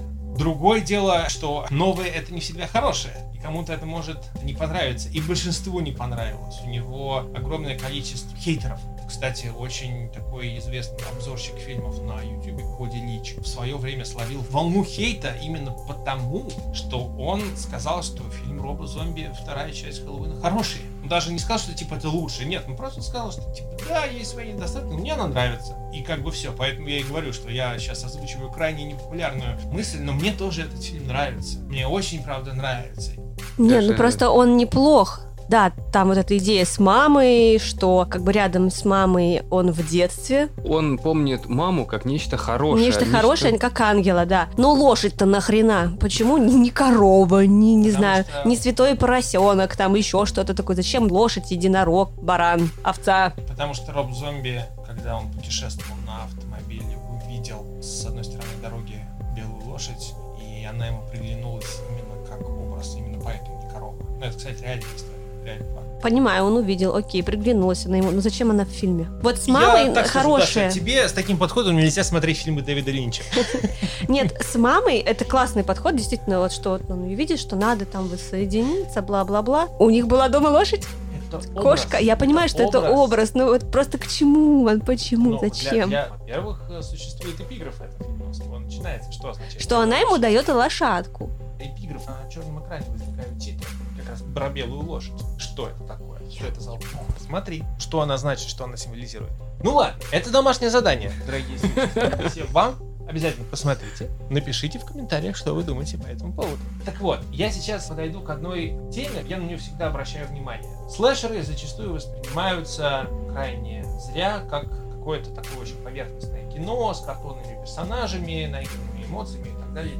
Но нет дыма без огня, действительно, кое-где это все проскальзывает. И лично, что меня напрягало во время просмотра слэшеров некоторых, это рефлексия по поводу смерти персонажей и по поводу того, какой ужас происходит вокруг. Герои слэшера попадают в бойню, где гибнут их друзья, гибнут их любовники, и вполне возможно совсем скоро погибнут они сами. Угу. И зачастую, когда ты смотришь, ну, не очень такой хороший слэшер, то там, как бы, да, крики, крики, а потом, значит, герой сбежал от маньяка, и в следующей сцене он даже, может быть, там как-то посмеется и что-то сделает. И меня этот момент как бы всегда напрягал. А потом я посмотрел вторую часть Хэллоуина Роба Зомби, и я могу сказать, что это крайне сильный с точки зрения актерской игры фильм, где как раз-таки лучшая рефлексия в слэшерах представлена именно там. Там играет потрясающий актер Брэд Дурев, который голос Чаки, герой пролетает над гнездом кукушки Милоша Формена. Он играет там шерифа Брекета. Отец Энни, mm-hmm. которую играет Дэниел Хэррис, как раз таки, да, сыгравшая Джейми из четвертой и пятой части. К концу фильма его дочь, спойлер, она погибает на труп Майкла Майерса. И дальше мы видим то, как реагирует этот самый персонаж на смерть своей дочери. Когда он туда приходит, когда он вместе с полицией, он туда в статусе шерифа приходит, и он видит свою дочь окровавленную, которая там лежит. В кинотеатральной версии была эта сцена, но она была заглушена звуками, там, саундтреком и так далее. В режиссерской версии Роба Зомби мы слышим Брэда Дурифа, мы слышим его стоны, мы слышим его вой, угу. когда он видит свою погибшую дочку. И вот это, честно говоря, производит неизгладимое впечатление вместе с другой рефлексией, вместе с другой эмоциональной болью, которую испытывают другие персонажи. И в этот момент слэшер перестает быть развлекательным жанром, он превращается прям в драму и трагедию. По этой же теме тогда можно сказать, что у зомби была интересная тема в плане того, насколько дочь Дурифа не воспринимала себя как его дочь, потому что они взяли Лори к себе на попечение. Угу. Она пыталась с ней соперничать, ей казалось, что отец уже больше любит другую. И вот этот момент ее смерти можно показать, что все-таки она оставалась его дочкой. Можно и так это рассмотреть. Вообще, я думаю, что здесь, как у любого другого хорошего произведения, очень много трактовок. Слов, трактовок. Каждый смотрит как хочет. Второй фильм мне по манере съемки он также не понравился.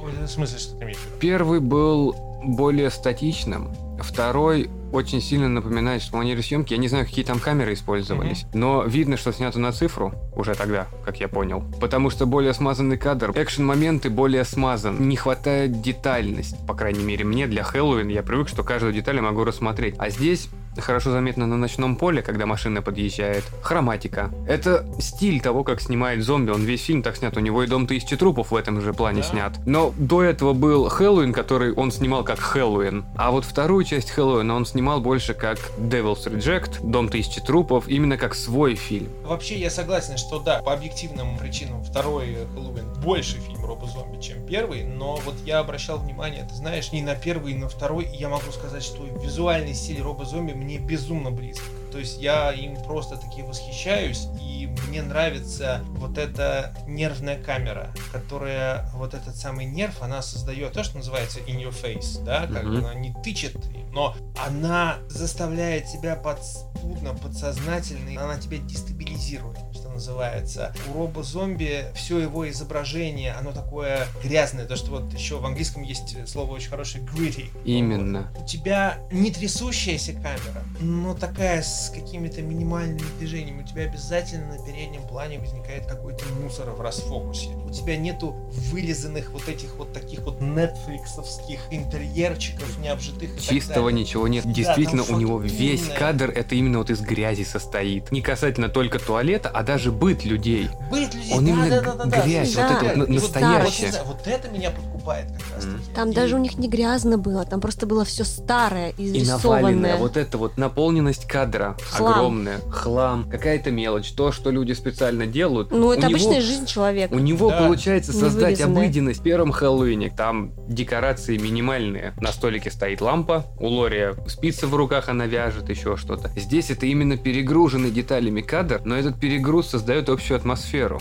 Да, да, согласен. Как фильм «Хэллоуин», мне вот он не понравился. Майерсовская история зомби, она должна была остаться там. Здесь тут больше такой, знаешь, еще один дом тысячи трупов, еще один маньяк какой-то идет. Но это не То совсем есть, грубо говоря, Хэллоуин. я так понимаю, что у тебя в данном случае претензии примерно такие же, как у фанатов претензии к третьему Хэллоуина. То есть, если бы тот фильм не назывался бы Хэллоуин 3 сезон ведьмы, а просто сезон ведьм, это было бы. Да, То же самое и здесь. да. Второй Хэллоуин Роба Зомби, не называйте Хэллоуина, не надо Майкла Майерса. Именно. Назовите по-другому, ок. Это именно нормальный фильм, но я не испытывал отвращения его просматривая. Но просто то, что ты ожидаешь, вот буквально два года назад он снял что-то такое серьезное mm-hmm. про Майкла, которое mm-hmm. всем понравилось. Mm-hmm. Ну, относительно всем. Хорошее, действительно хорошее кино. И сейчас тоже вот на Майкле идет. Так же, как и шестая часть, которая уже не особо-то про Майкла тоже была, которая больше о культе рассказы. Майкл там просто ходил, убивал. Воскрешение, которое да, это, это все действительно те части, которые пытались дать зрителю что-то новое, и в конечном итоге то, что зритель не воспринимал. Потому что это было не оттуда.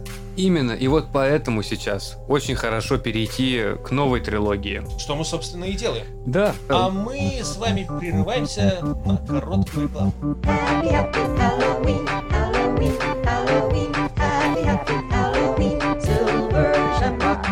2018 год. Небольшая такая предыстория, когда права у Мирамакса ушли в 2016 году. Джейсон Блум сказал, что он хочет продюсировать сразу же новый Хэллоуин. Дэвид Гордон Грин. Плюс, что мне больше всего понравилось, это Дэнни Макбрайт, Дэнни Макбрайт, который воспринимается только как комедийный актер, хотя он очень любит фильмы ужасов. Они написали продолжение, и что мне больше всего понравилось, я прям ожидал его в 2018 году, потому что основой взят только первый фильм.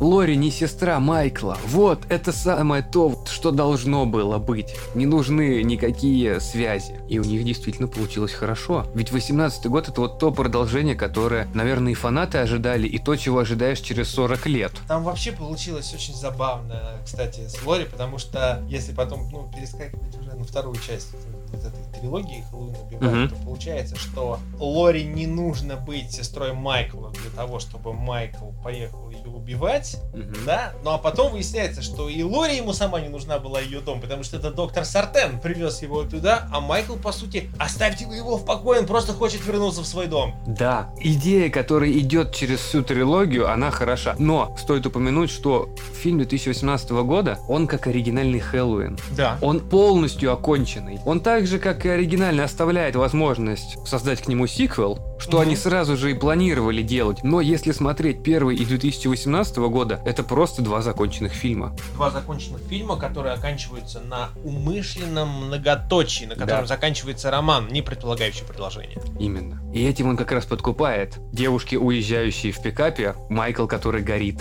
И Майкл, который не горит. И Майкл, который не Точнее, горит. Майкл, которого нет. Что понравилось, кстати, вот в «Убивает» Хэллоуине, который следующий, логичное спасение Майкла из этого подвала. Ну, в Не принципе, да. натянутое. Не натянутая. Да, мы видим кадр, когда вот он стоит охваченный огнем, а оказывается, что он спрятался просто в ящике для оружия, и это нормально. Это реально он может там поставить, пока кто-то не придет. Это Да. действительно такое могло случиться.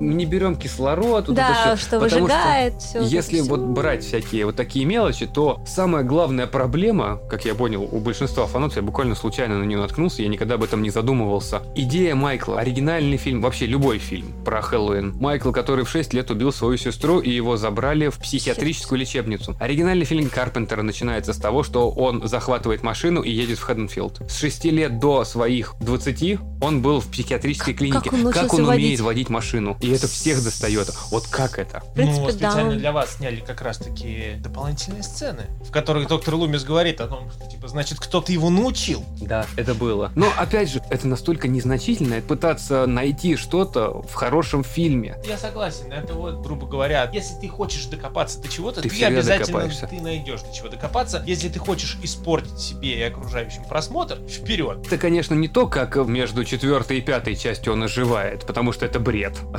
отрубленной головой просто мужика другого запихнули. Это не то. Вот к такому можно докопаться. Но вот как он научился водить машину, это не то, на что стоит обращать внимание. Ну, мне тоже так кажется. 18 год. Думаю, сейчас уже очень много кто посмотрел так же, как и Хэллоуин убивает, который был в 2021. Но мне кажется, большинство наших слушателей, наверное, еще не... Я думаю, еще нет. Я ожидал его. Я прям каждый день смотрел, когда вот он уже выйдет. Да. И огромный плюс, который является для киноиндустрии минусом, но для нас вот сейчас является плюсом то, что большинство фильмов выходит и в кинотеатрах, и на стриминг-платформах Да. в хорошем качестве. Ты можешь прям сразу же его уже посмотреть. Если смотреть с точки зрения вот именно самого кинематографа в целом, такое это неправильно. Он Конечно. либо там, либо там должен быть. За счет того, что ты его и там, и там, ты получаешь везде типа деньги. Но в плане конкретно отношения кинематограф вот к таким большим картинам, одни из самых главных противников этого всего, кто у нас? Нолан. Смотри, я считаю, что большое кино сначала должно выходить в кинотеатрах, а потом на платформах появляться. Да. А сериалы на платформах. Все. Согласен. Платформы изначально были созданы для сериалов. У большого кино хотя бы должен быть вот этот вот пул, условно, три недели. Да. Вот самый я, главный. можно, Да. простите, я внесу свое замечание. Как самый старший из вас, я скажу так. Фильм должен сначала выходить в кино, а затем на видеокассетах. И все. Кассеты я с тобой соглашусь. Ну, а где найти проигрыватели для ВХС? Здрасте, приехал. На даче у родителей. Не, мои все выкидывают. У меня все есть. Но у кассет проблема, что они дохнут. Так же, как диски царапаются, так же и кассеты дохнут. Да, фильм должен выходить в кинотеатрах. Вот сначала. В нашей сейчас ситуации было хорошо, что он вышел и на стриминге. Ты вообще его посмотрел еще даже без какой-либо озвучки. Мгм. Мы просто как продолжали смотреть фильмы, поэтому успели дождаться, пока появится профессиональная озвучка. Да. И, кстати, она хорошо была сделана. Если ты смотрел, Я смотрел без озвучки, я обязательно посмотрю еще с озвучкой, мне тоже будет очень интересно на это посмотреть. Но у меня, кстати, был вообще крайне удивительный опыт. Хэллоуин заканчивается, я отслеживал новости, но я избегал каких-либо синопсисов, каких-либо трейлеров. Да. Я даже трейлеры принципиально не смотрел. Именно вот для того, чтобы он меня максимально как бы удивил, вот чтобы я вот прям знал по минимуму И про как? кино. Удивил? Конечно, удивил. Да. Вот. Но интересный опыт заключался в том, что я поступил принципиально иным образом с а, предыдущей частью Хэллоуин убивает, потому что благодаря моему одному хорошему доброму другу за несколько месяцев до релиза фильма ко мне в руки попал сценарий этого фильма. Я его прочитал, и я знал, о чем будет Хэллоуин убивает за несколько месяцев до того, как он вышел. И это было удовольствие сидеть, смотреть, зная, что будет, но при этом не зная, как это экранизируют. И наоборот, вот там я по максимуму смотрел все, что возможно было. Как вот сейчас маркетинговая компания, да, классическая, когда тебя просто бомбят вот этими Трейлерами. самыми трейлерами, тизерами, там, ТВ-спад, интервью, фичуретка и прочее, прочее. Вот два таких подхода.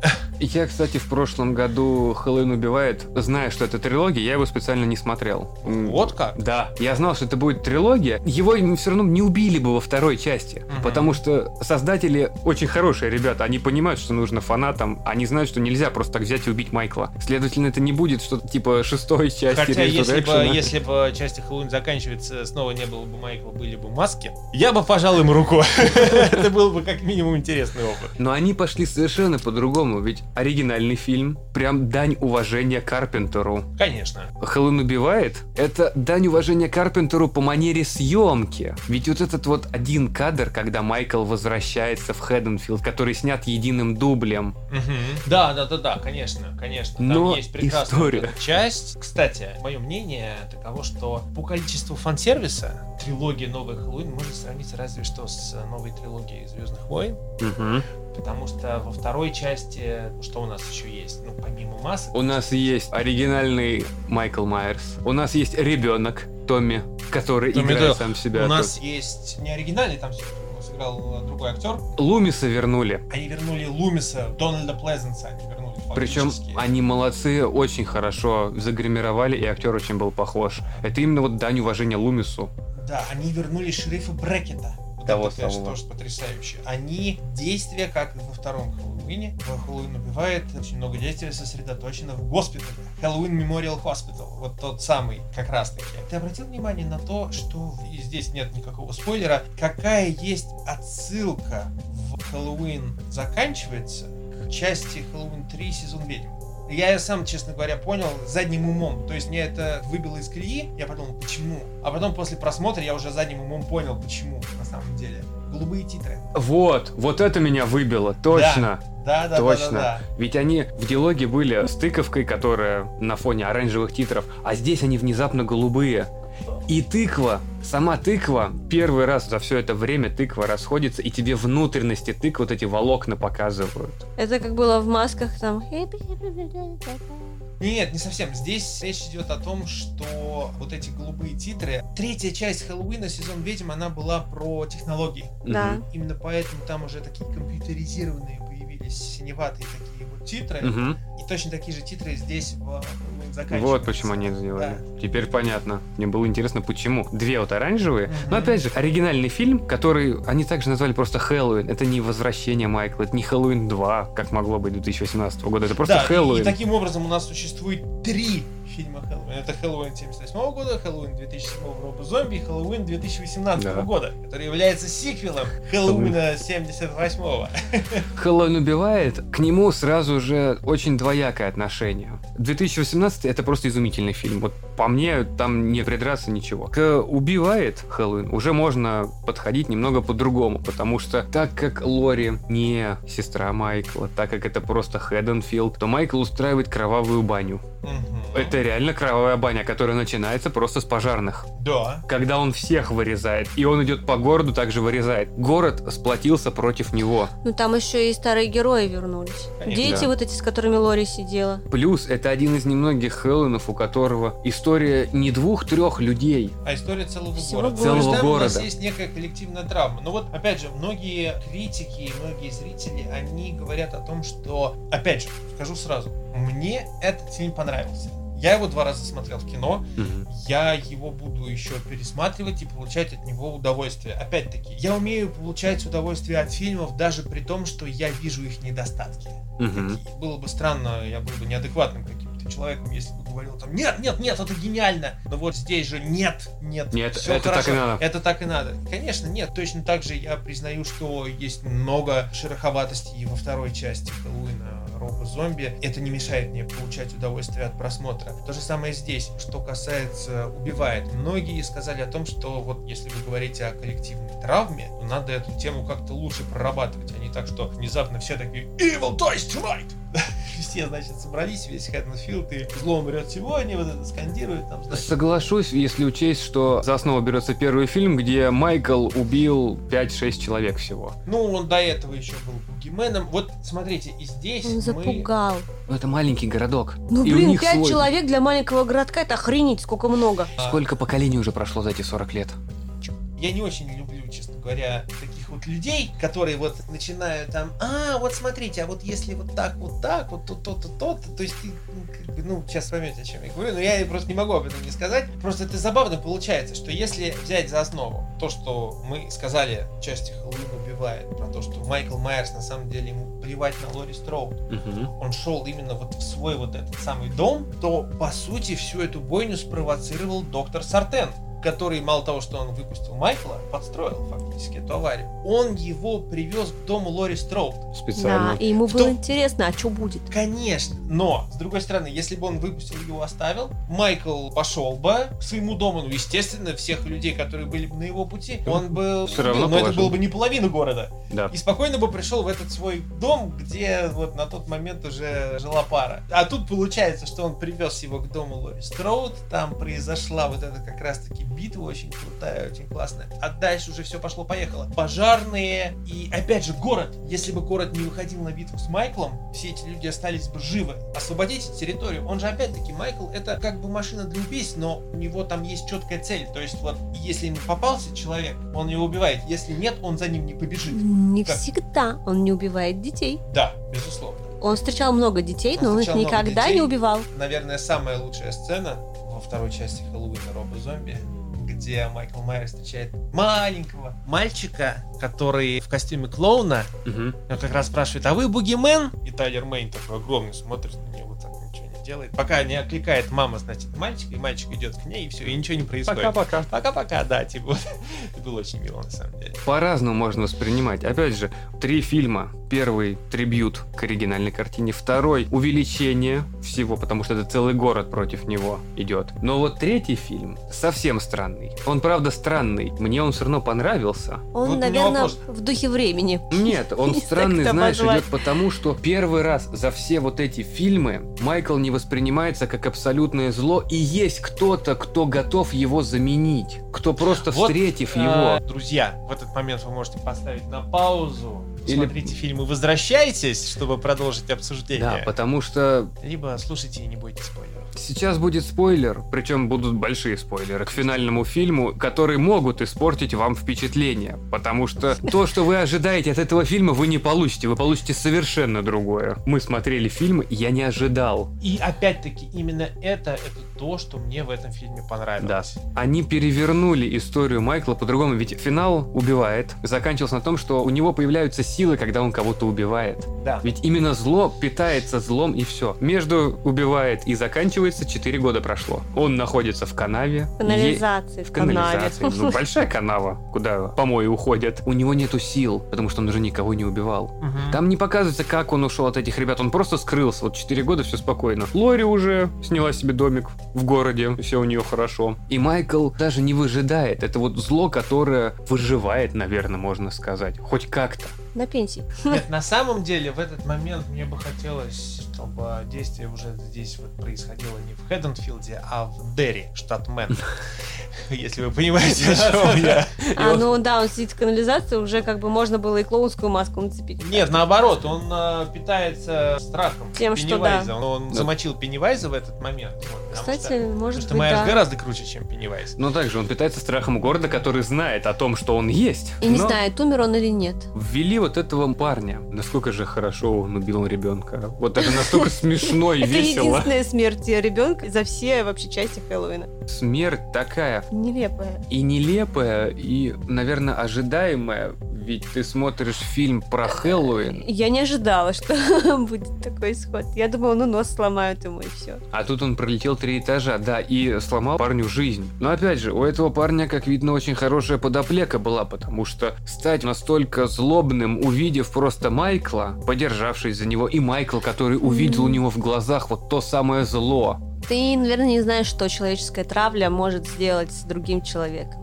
Его травил весь город за то, что он убил, совершил вот такой случайный, нелепый поступок. Хорошо, я понимаю, что его травили, с ним обращались не так, как надо, но никто не мешал уехать в другой город. Тут давайте не будем забывать, что у него есть мама. Причем мама властная. Мама да. очень властная. Как сказал Стивен Кинг про этот фильм, character driven То есть фильм, который двигает повествование, его двигают персонажи. Действительно, так оно и есть. То есть там сюжет развивается за счет как раз-таки вот этих продуманных персонажей. С другой стороны, персонажи за 4 года диаметрально поменяли свои мотивации и свою жизнь. Какая была Лори в 18 и 21 здесь кажется, что она сдала, очень сильно сдала. Конечно, у нее такой возраст, она уже заколебалась всего этого ждать всю жизнь, Нет, ей надо хочется нормально она пожить. какая-то девушка на парковке ее поймала, сказала то, что из-за тебя. Ей становится неприятно, она чуть ли уже не плачет, это вот прям навалившееся все на нее. Ну... У нас получается то, что Лори, которая стала достаточно мягкой, как кажется поначалу, внучка, которая лишилась мамы в конце второй части,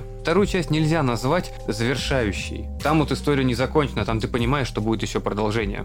Безусловно.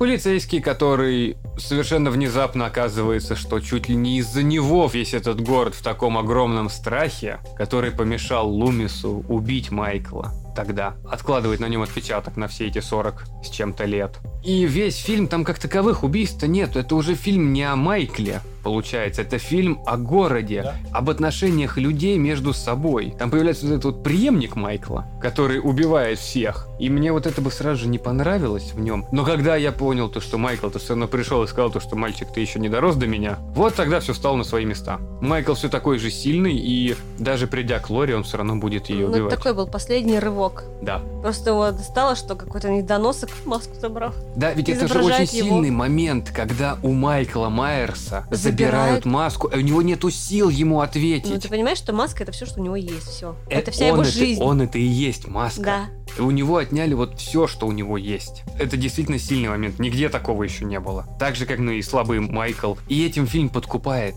Ты его смотришь на одном дыхании. Хотя там нет такого количества убийств, как в том же убивает. И не настолько кровавый, да, они есть, но это история про город.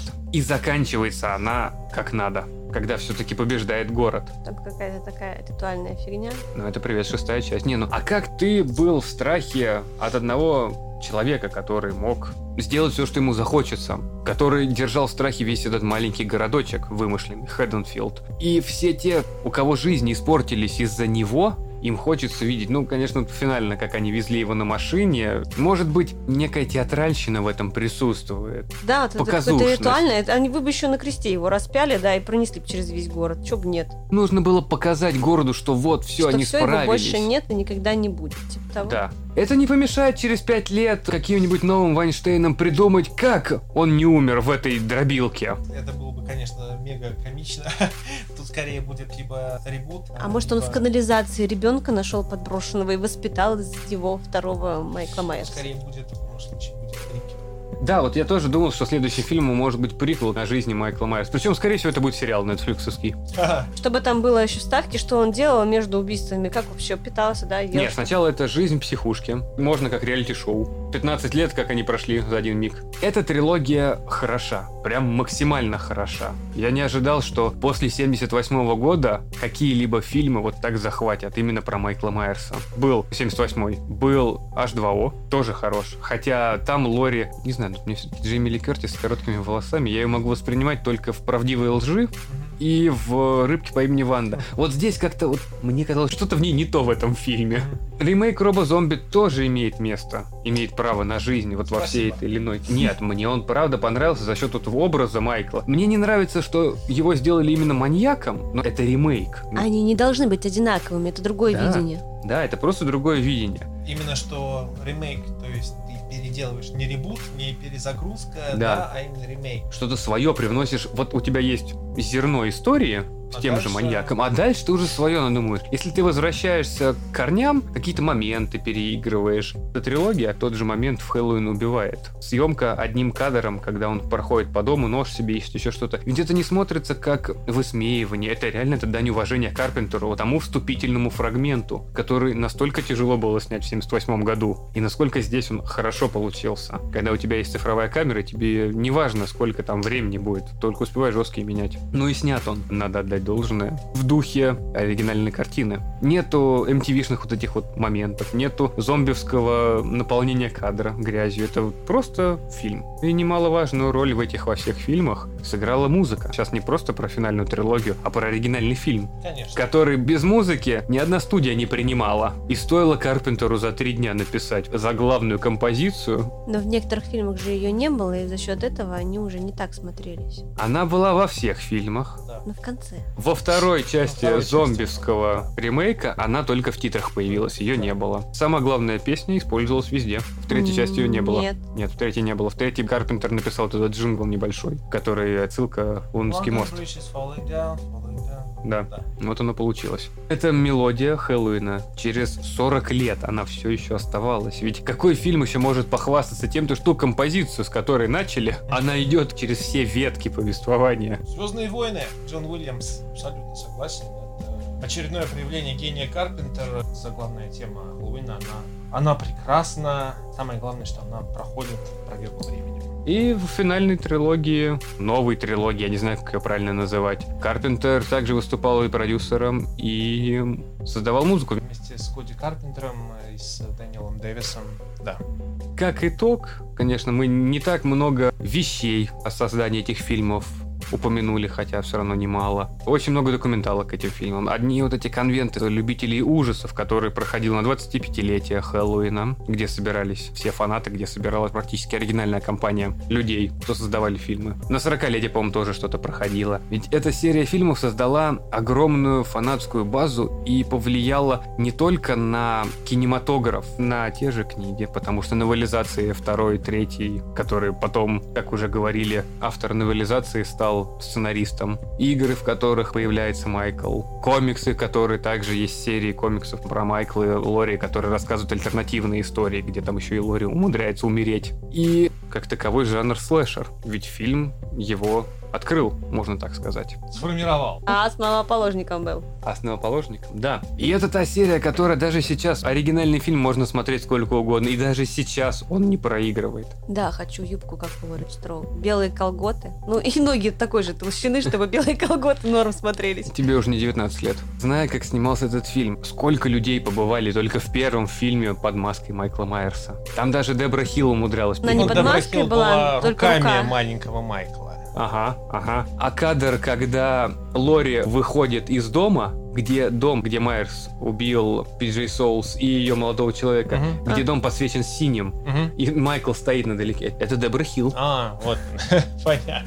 Также маленький Майкл, да, это ее руки, потому что у нее были самые маленькие Да, руки. иногда это еще был Томми Ли Уоллес. Да, Томми Ли Уоллес это был э, в шкафу, когда он за Лори носился. Да, да. Есть еще некая непроверенная информация, что и сам Карпентер изредка его играл. Ну, это дублер еще был, финальный кадр. Это был актер, Да, когда лицо Моран. Майкла показали. Это Моран, да, как раз все с его лица. Это не Ник Касл. Никасл слишком веселый был для того, чтобы показывать его лицо. А, это который симпатичный такой был мужичок. Нет, симпатичный это как раз специальный актер. Ангельское лицо они хотели немножечко обезображенное. И поэтому специально наняли актера на один вот этот кадр, где снимают маску. Вовлеченные люди, которые создали огромный культ по одному фильму. Причем сценарий фильма был написан за неделю.